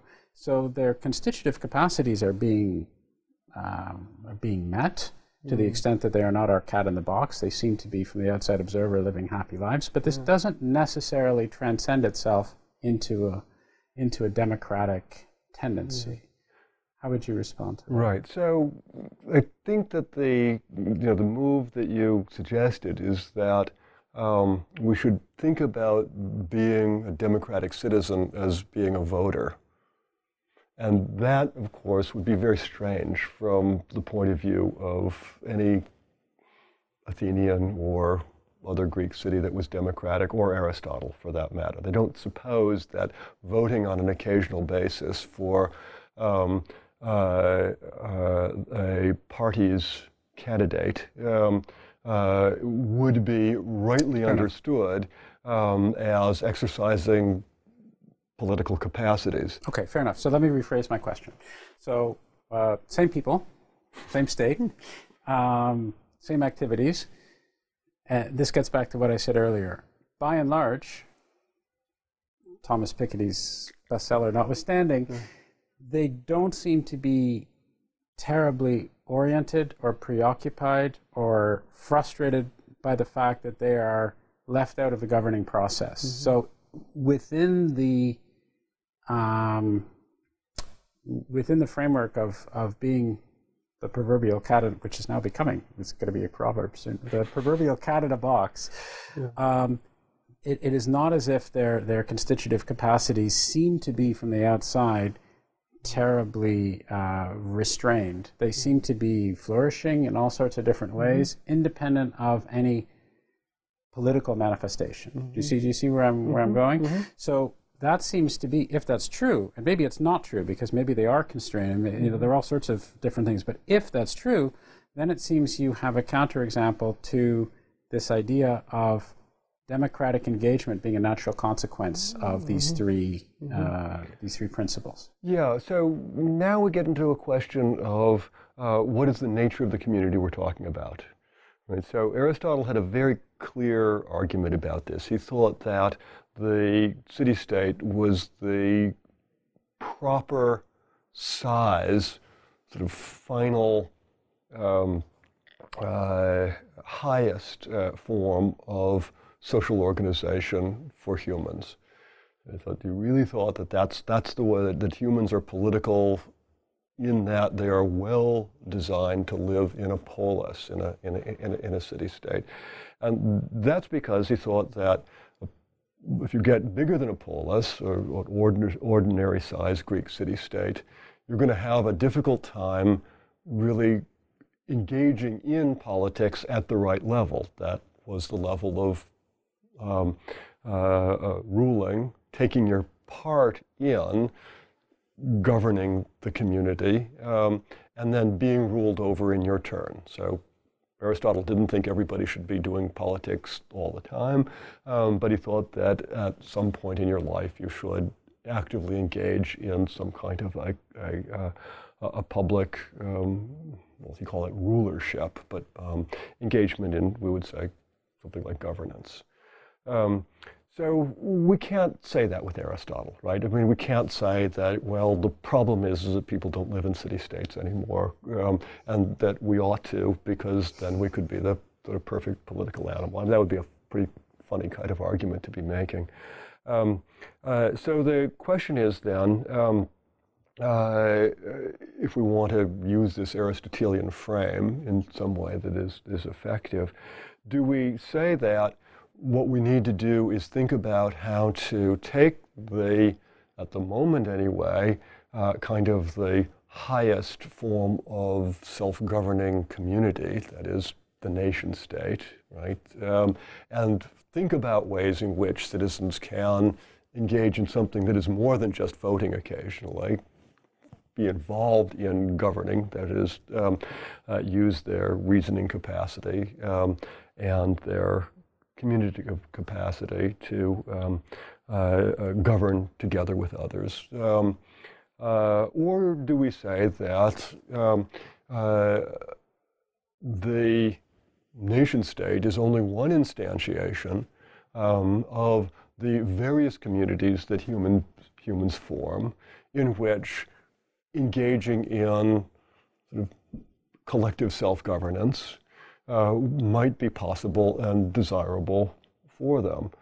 Um, and so, you know, this, you pay your money, and you take your choice, uh, and maybe it's both. Uh, so maybe, uh, as we were talking about earlier, there's ways to think about using technology, um, uh, using theories of networks and social media and so right. on, beyond my capacity to really come up with actual um, recommendations on this, but there's ways to think about how a national government could be more in the hands of its citizens, and so that um, when I send you know, a tweet to the White House, um, uh, that I feel I've actually engaged somehow in the kind of activity that that Athenian who was in his assembly, who's shouting with his other fellow citizens, sit down, you idiot, and let somebody who knows how um, knows what You're to shouting. say. You're at least having a little a little shout. You're having a little shout, do it, and so so maybe the, I, and I, I don't think it's ridiculous to sure. think that we could imagine um, sure. how to how to how to do that. In fact, in fact, here, I mean, since I brought up California, of course, there is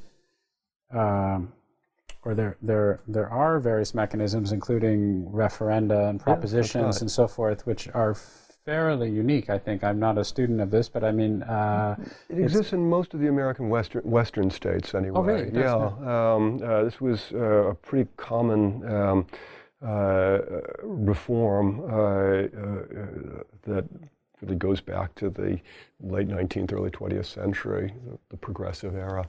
Um, uh, and then that sort of sat um, fallow uh, for a long time uh, until, especially California, and, and, and now other, other states as well began using it more, more regularly. Um, yeah, so there are ways in which citizens do make judgments together, they tend to do it very badly, you know? I mean, it's because we haven't really thought through how ought we collectively to um, engage in this kind of decision making. So I can, you know, it's sort of funny, I can go on the corridor and, um, uh, you know, what can claim to be one of the best political science departments in the world um, uh, before a California election and say, well, what should I think about Proposition 320? Um, and, uh, you know, my colleagues who are really high-end political scientists will scratch their head and say, I haven't a clue, you know, I, I really haven't read carefully enough. It's a pretty complex matter. I think, wow, if that's true, you know, we're not doing it right. Yeah. Uh, so, you know, we haven't thought through how to um, uh, use referendum in ways that would allow citizens to actually make some kind of judgment that would be a rational judgment. Um, uh, and uh, but I think there are ways, once again, to think to think that through. I mean, my colleague Jim Fishkin here has a, a system of um, bringing together groups of individuals in what he calls deliberative polls and giving them a couple of days to work together, you know, as a group uh, on uh, pros and cons of various real-world um, uh, uh decisions that have to be made. Now, these aren't you know, these aren't legis- don't have legislative authority, but some of them have been um, uh, taken seriously by various governments in various parts of the world. And the idea here is to be able to capitalize on different, potentially overlapping areas of knowledge from different people to be able to to harness this Aristotelian group social behavior, as it were, combined right, with rationality and communication right, for, and all these other things. Right. For Fishkin's approach is is, uh, is, is trying to get out true interests from um, uh, uh, mere preferences. So his his idea is what would a cross section of the relevant voting group, say the people of California or uh, whatever it may be, how would they choose? If they really had a chance to work through the issues and to hear experts on both sides of the issues, to talk with one another, to hear people who are actually affected by um, and, and have thought about how they would be affected. So if they really had a chance to basically deliberate, give reasons to one another, hear other people's reasons.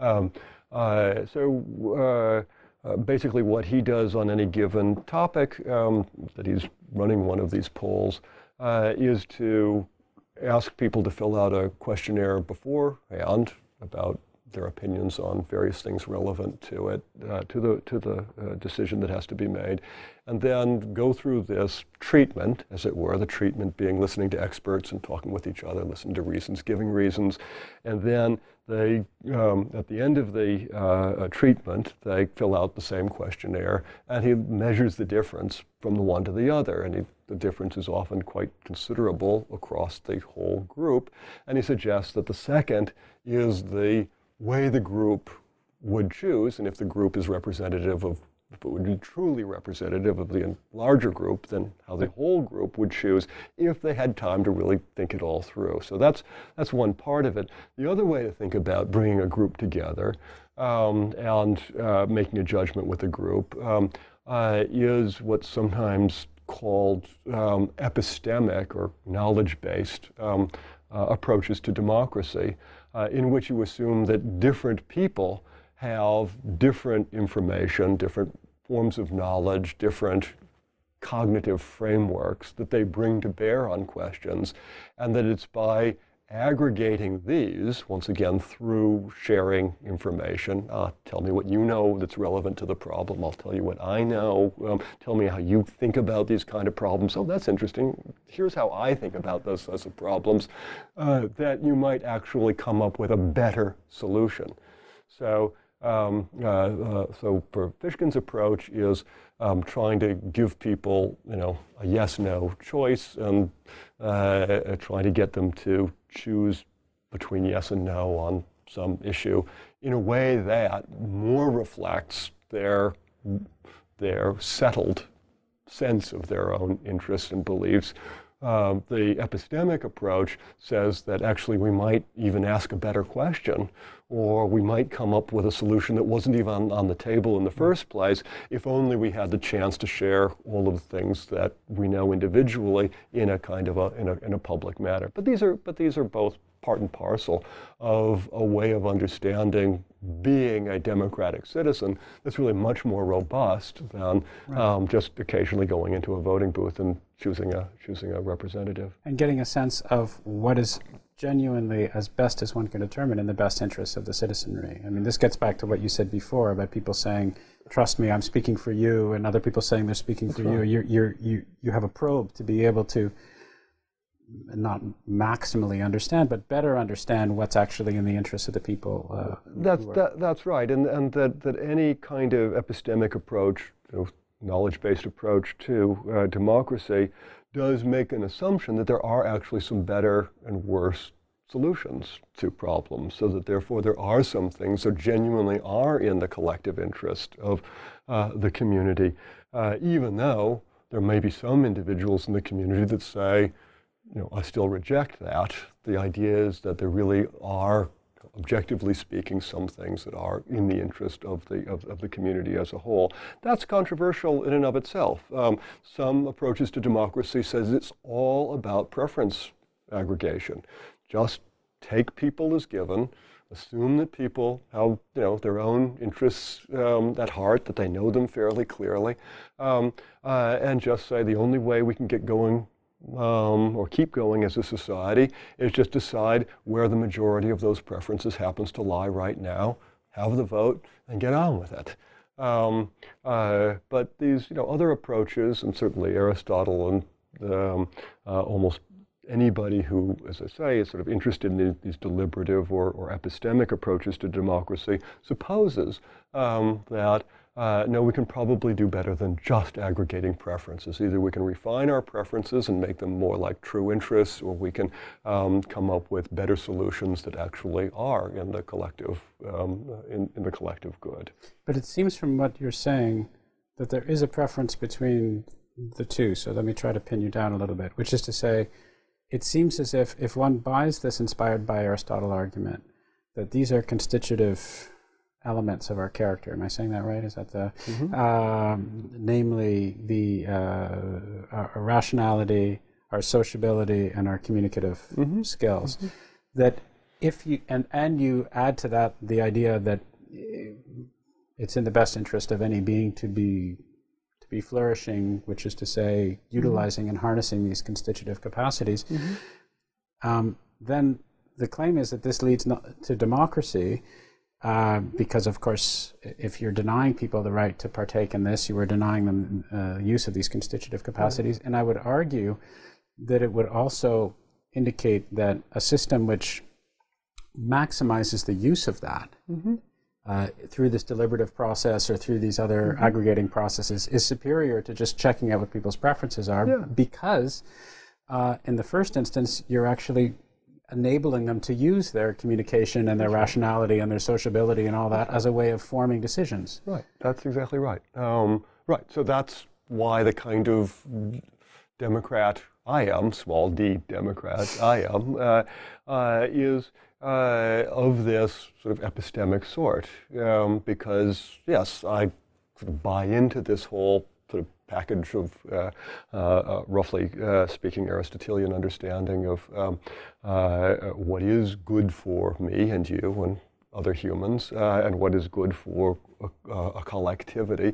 Um, and yeah, so I think that A will get to a better decision. We'll have better honey, as it were, if we were bees, or you know, uh, uh, and um, we'll have had a better time of it individually um, uh, as individuals. So right. it's both that you get a better outcome, right. um, uh, and you have a better life. You have a you have a more flourishing life, uh, and so the whole end of life for you know Aristotle was uh, what he called eudaimonia, sometimes called happiness or flourishing. It's not meaning happiness like feeling pleasure all the time.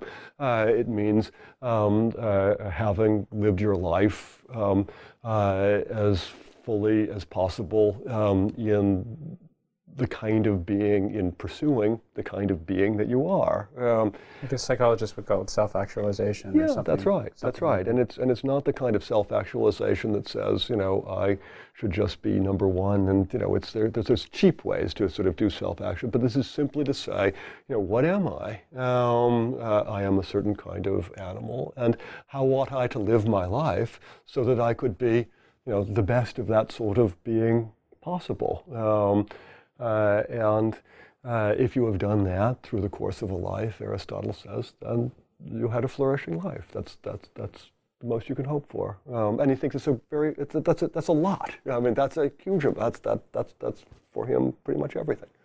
Tell me about the implications of this framework on, on dignity. I know you've, you've mm-hmm. written a fair amount yeah. about that as well, um, because it's not just presumably about uh, your own harmony and self-actualization and flourishing and whatever words we want to use, which are obviously very important, but it, it also has repercussions on how you treat other people and how you interact yeah. with others. Yeah, yeah. So we tend to think about the two big democratic values as being equality and freedom. And that's fine. I mean, that's a great place to start as far as I'm concerned. If we're free and equal, we're doing pretty well, um, at least politically free and politically um, uh, uh, equal. Um, uh, the third value that I think tends to, in some ways, sort of get outsourced um, to what is um, sometimes thought of as purely human rights language, and therefore not part of democracy, but properly part of uh, uh, a, something that would stand above democracy as a kind of a law for everyone um, uh, that ought to be basic human rights uh, is this is this idea of dignity.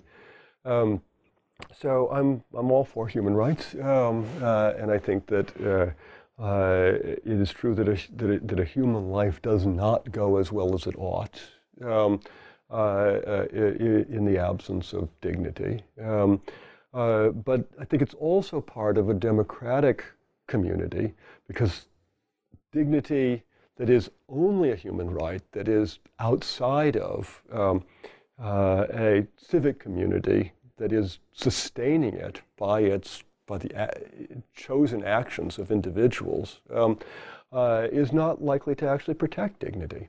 So, what is dignity? I mean, there's lots of ways to think about it. The way I think about it um, uh, is is pretty simplistic, really.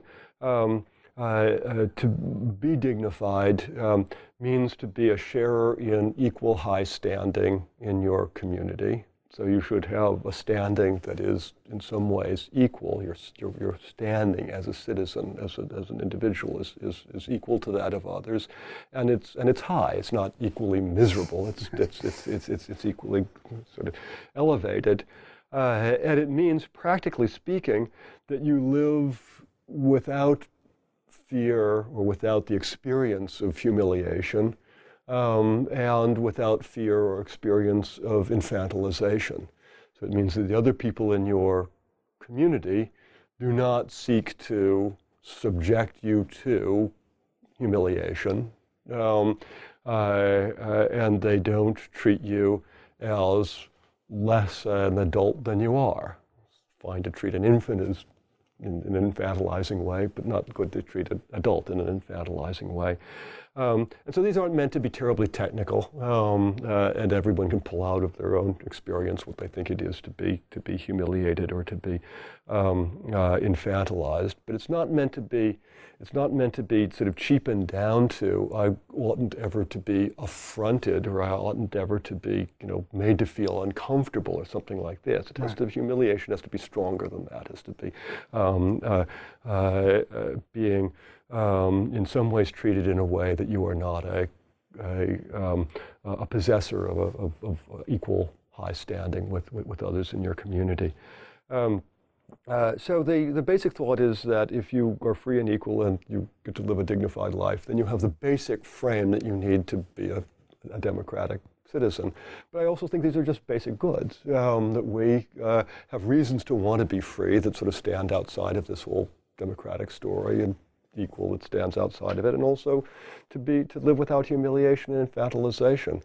And I don't, you know, I, I, basically in my work on this, I say, and if you don't sort of grasp that, then I don't, I mean, if you think, oh no, it's just fine to, to, to treat people, you know, humiliate them, infantilize them, I do it all the time, and I rather enjoy it. Yeah.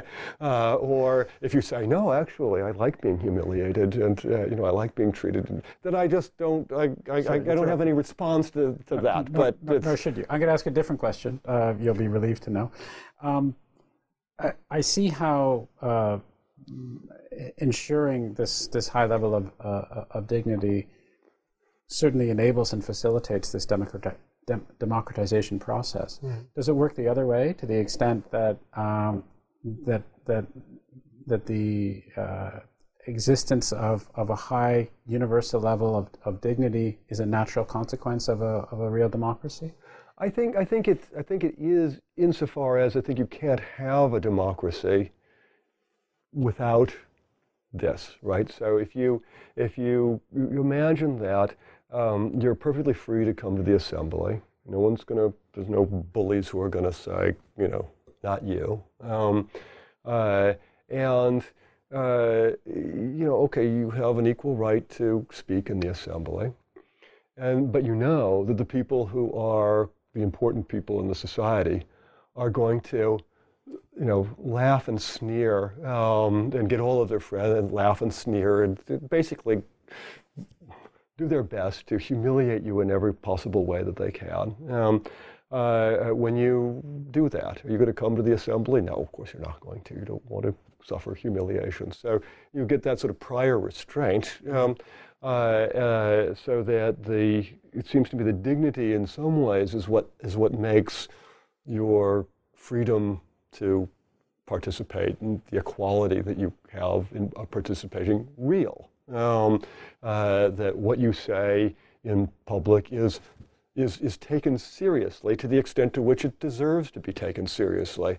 Now, if I go into a you know, meeting of mathematicians and say, well, I am a free and equal person and I'm also dignified, so I'd like to, you know, tell you guys a few things about my opinions on string theory. And they say, sit down, you silly man.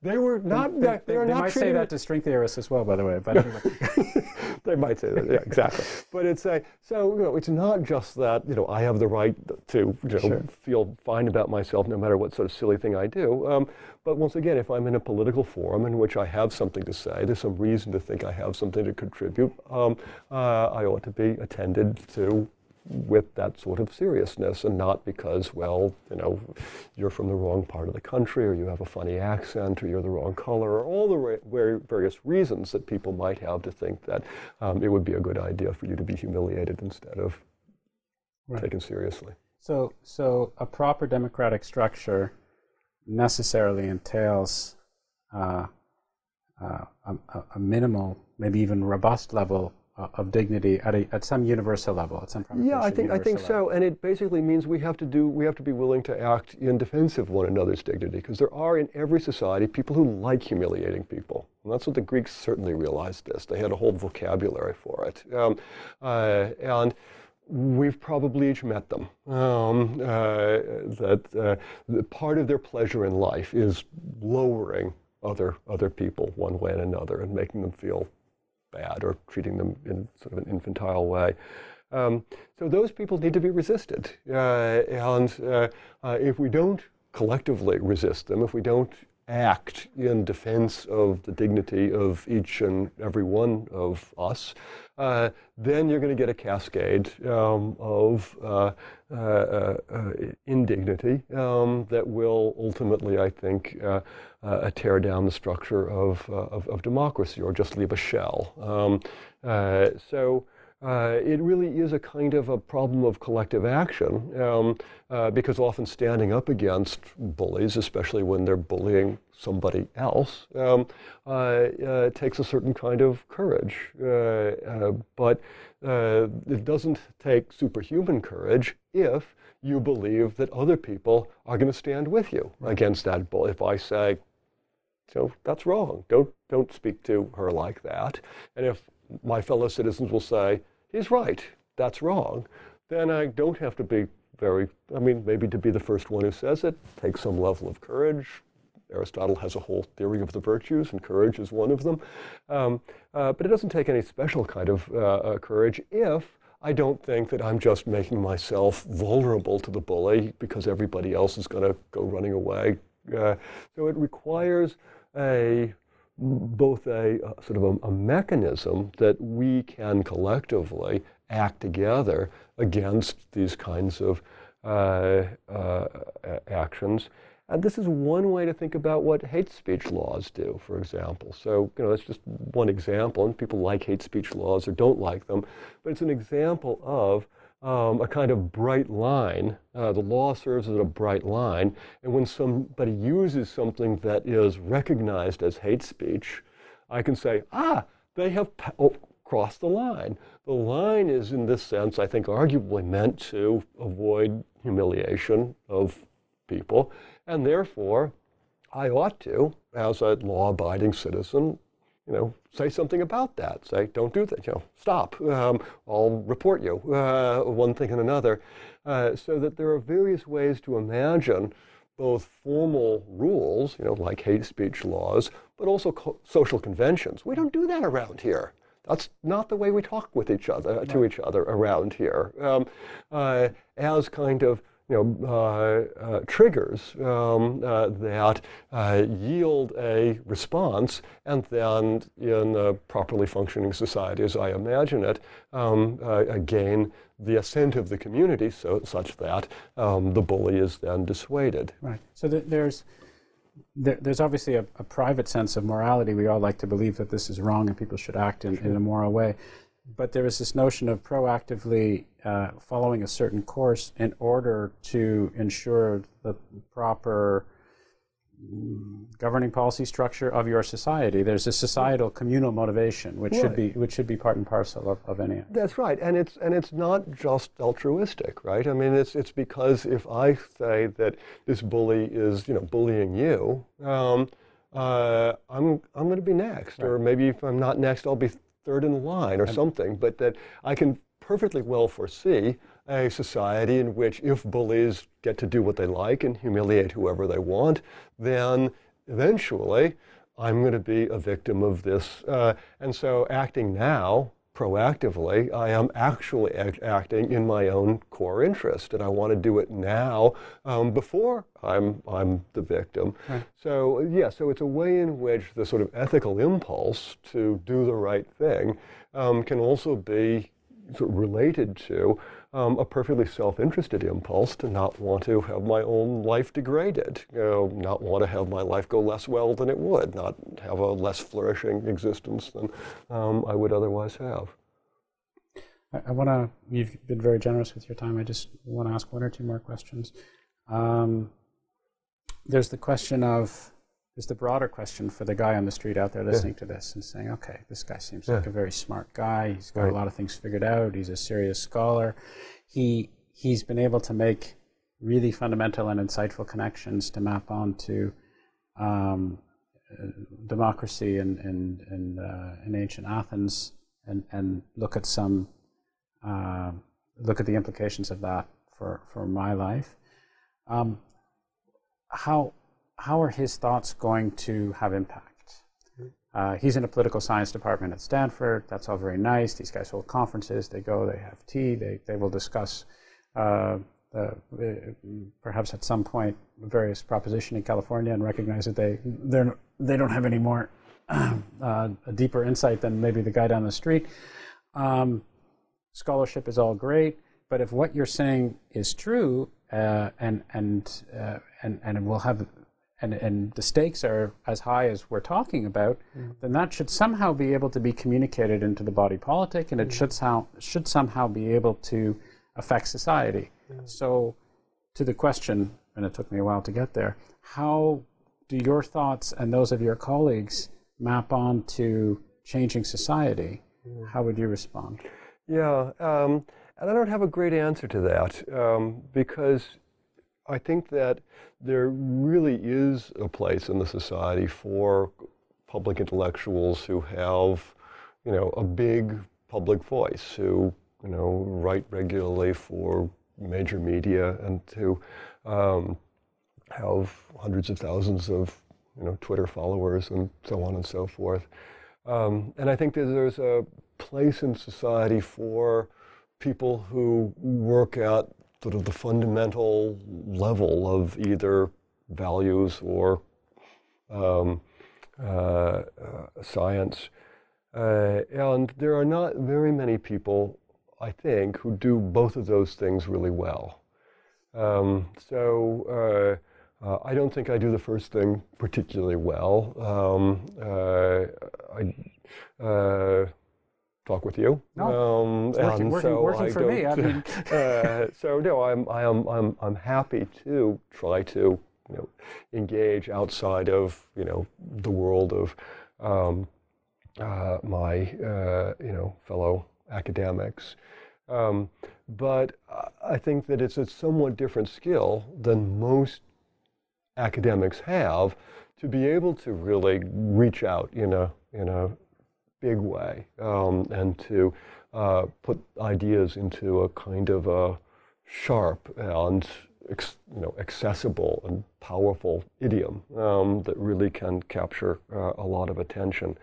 So uh, I think it is what universities are supposed to be for, um, is that they generate ideas and they make the ideas accessible enough um, uh, so that those who do have the skills to create you know, a big voice, a big following, um, uh, can, should they choose to, um, uh, embrace them. Embrace them, get access to them. Mm-hmm. So, you know, Piketty's a great example of this. Um, uh, and his thoughts have been amplified and you know, sharpened and you know, put out there for mass audience in all kinds of ways. As you say, lots and lots of people bought the book, probably not as many read it page by page, but a lot of people would be able to give you the basic argument of the book sure. because of the ways in which it's been um, taken up uh, by the media. So I think it's, you know, it's basically that universities um, or other places where people do as it were, fundamental work um, uh, on values, on science, need to be the kind of places that can connect to this. So if I just say, look, I live in an ivory tower, I have no interest in ever even knowing that these other people exist. Um, uh, I uh, uh write for my, you know, peers in, you know, uh, uh, political science or, or, or, classics, and those are the people I care about. And if I just say that, I think I've, I've I haven't done what I should be doing. I should be trying to at least make what I do accessible.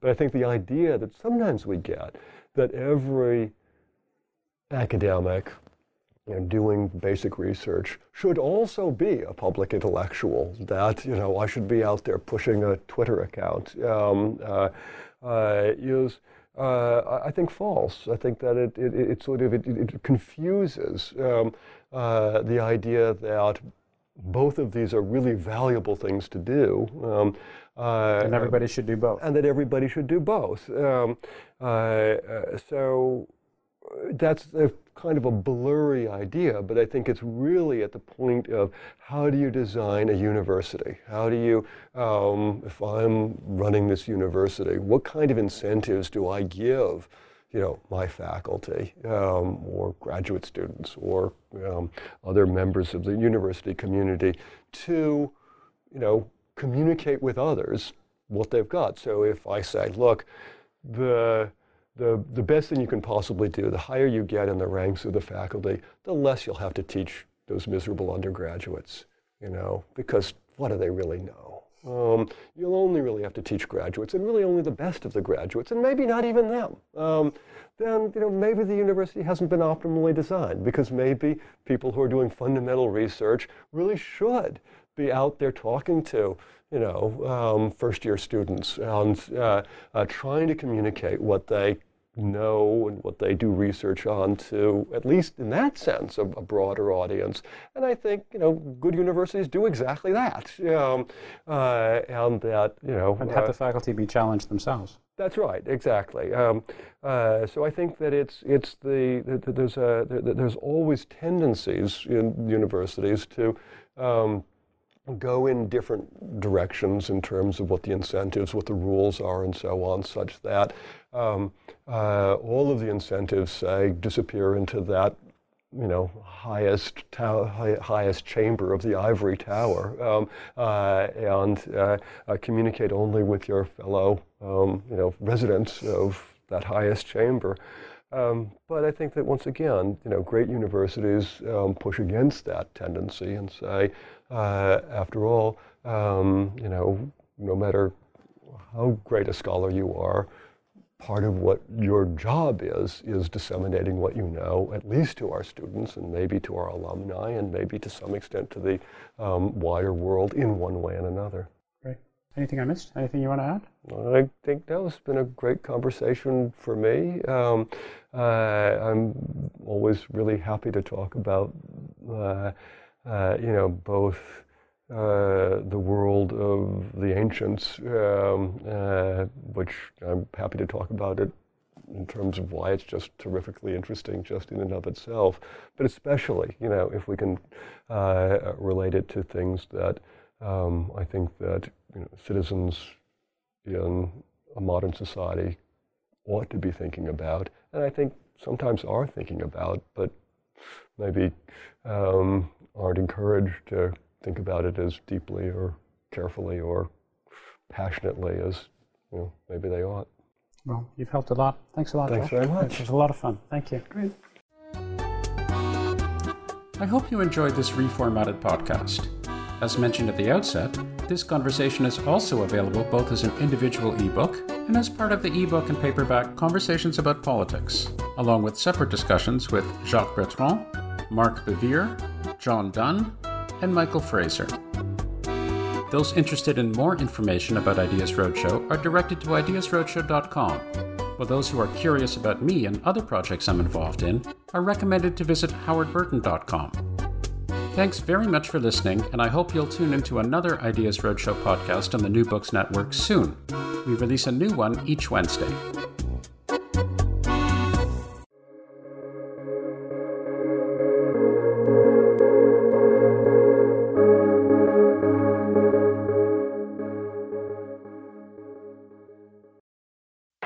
Swimsuit? Check. Sunscreen? Check. Phone charger? Check.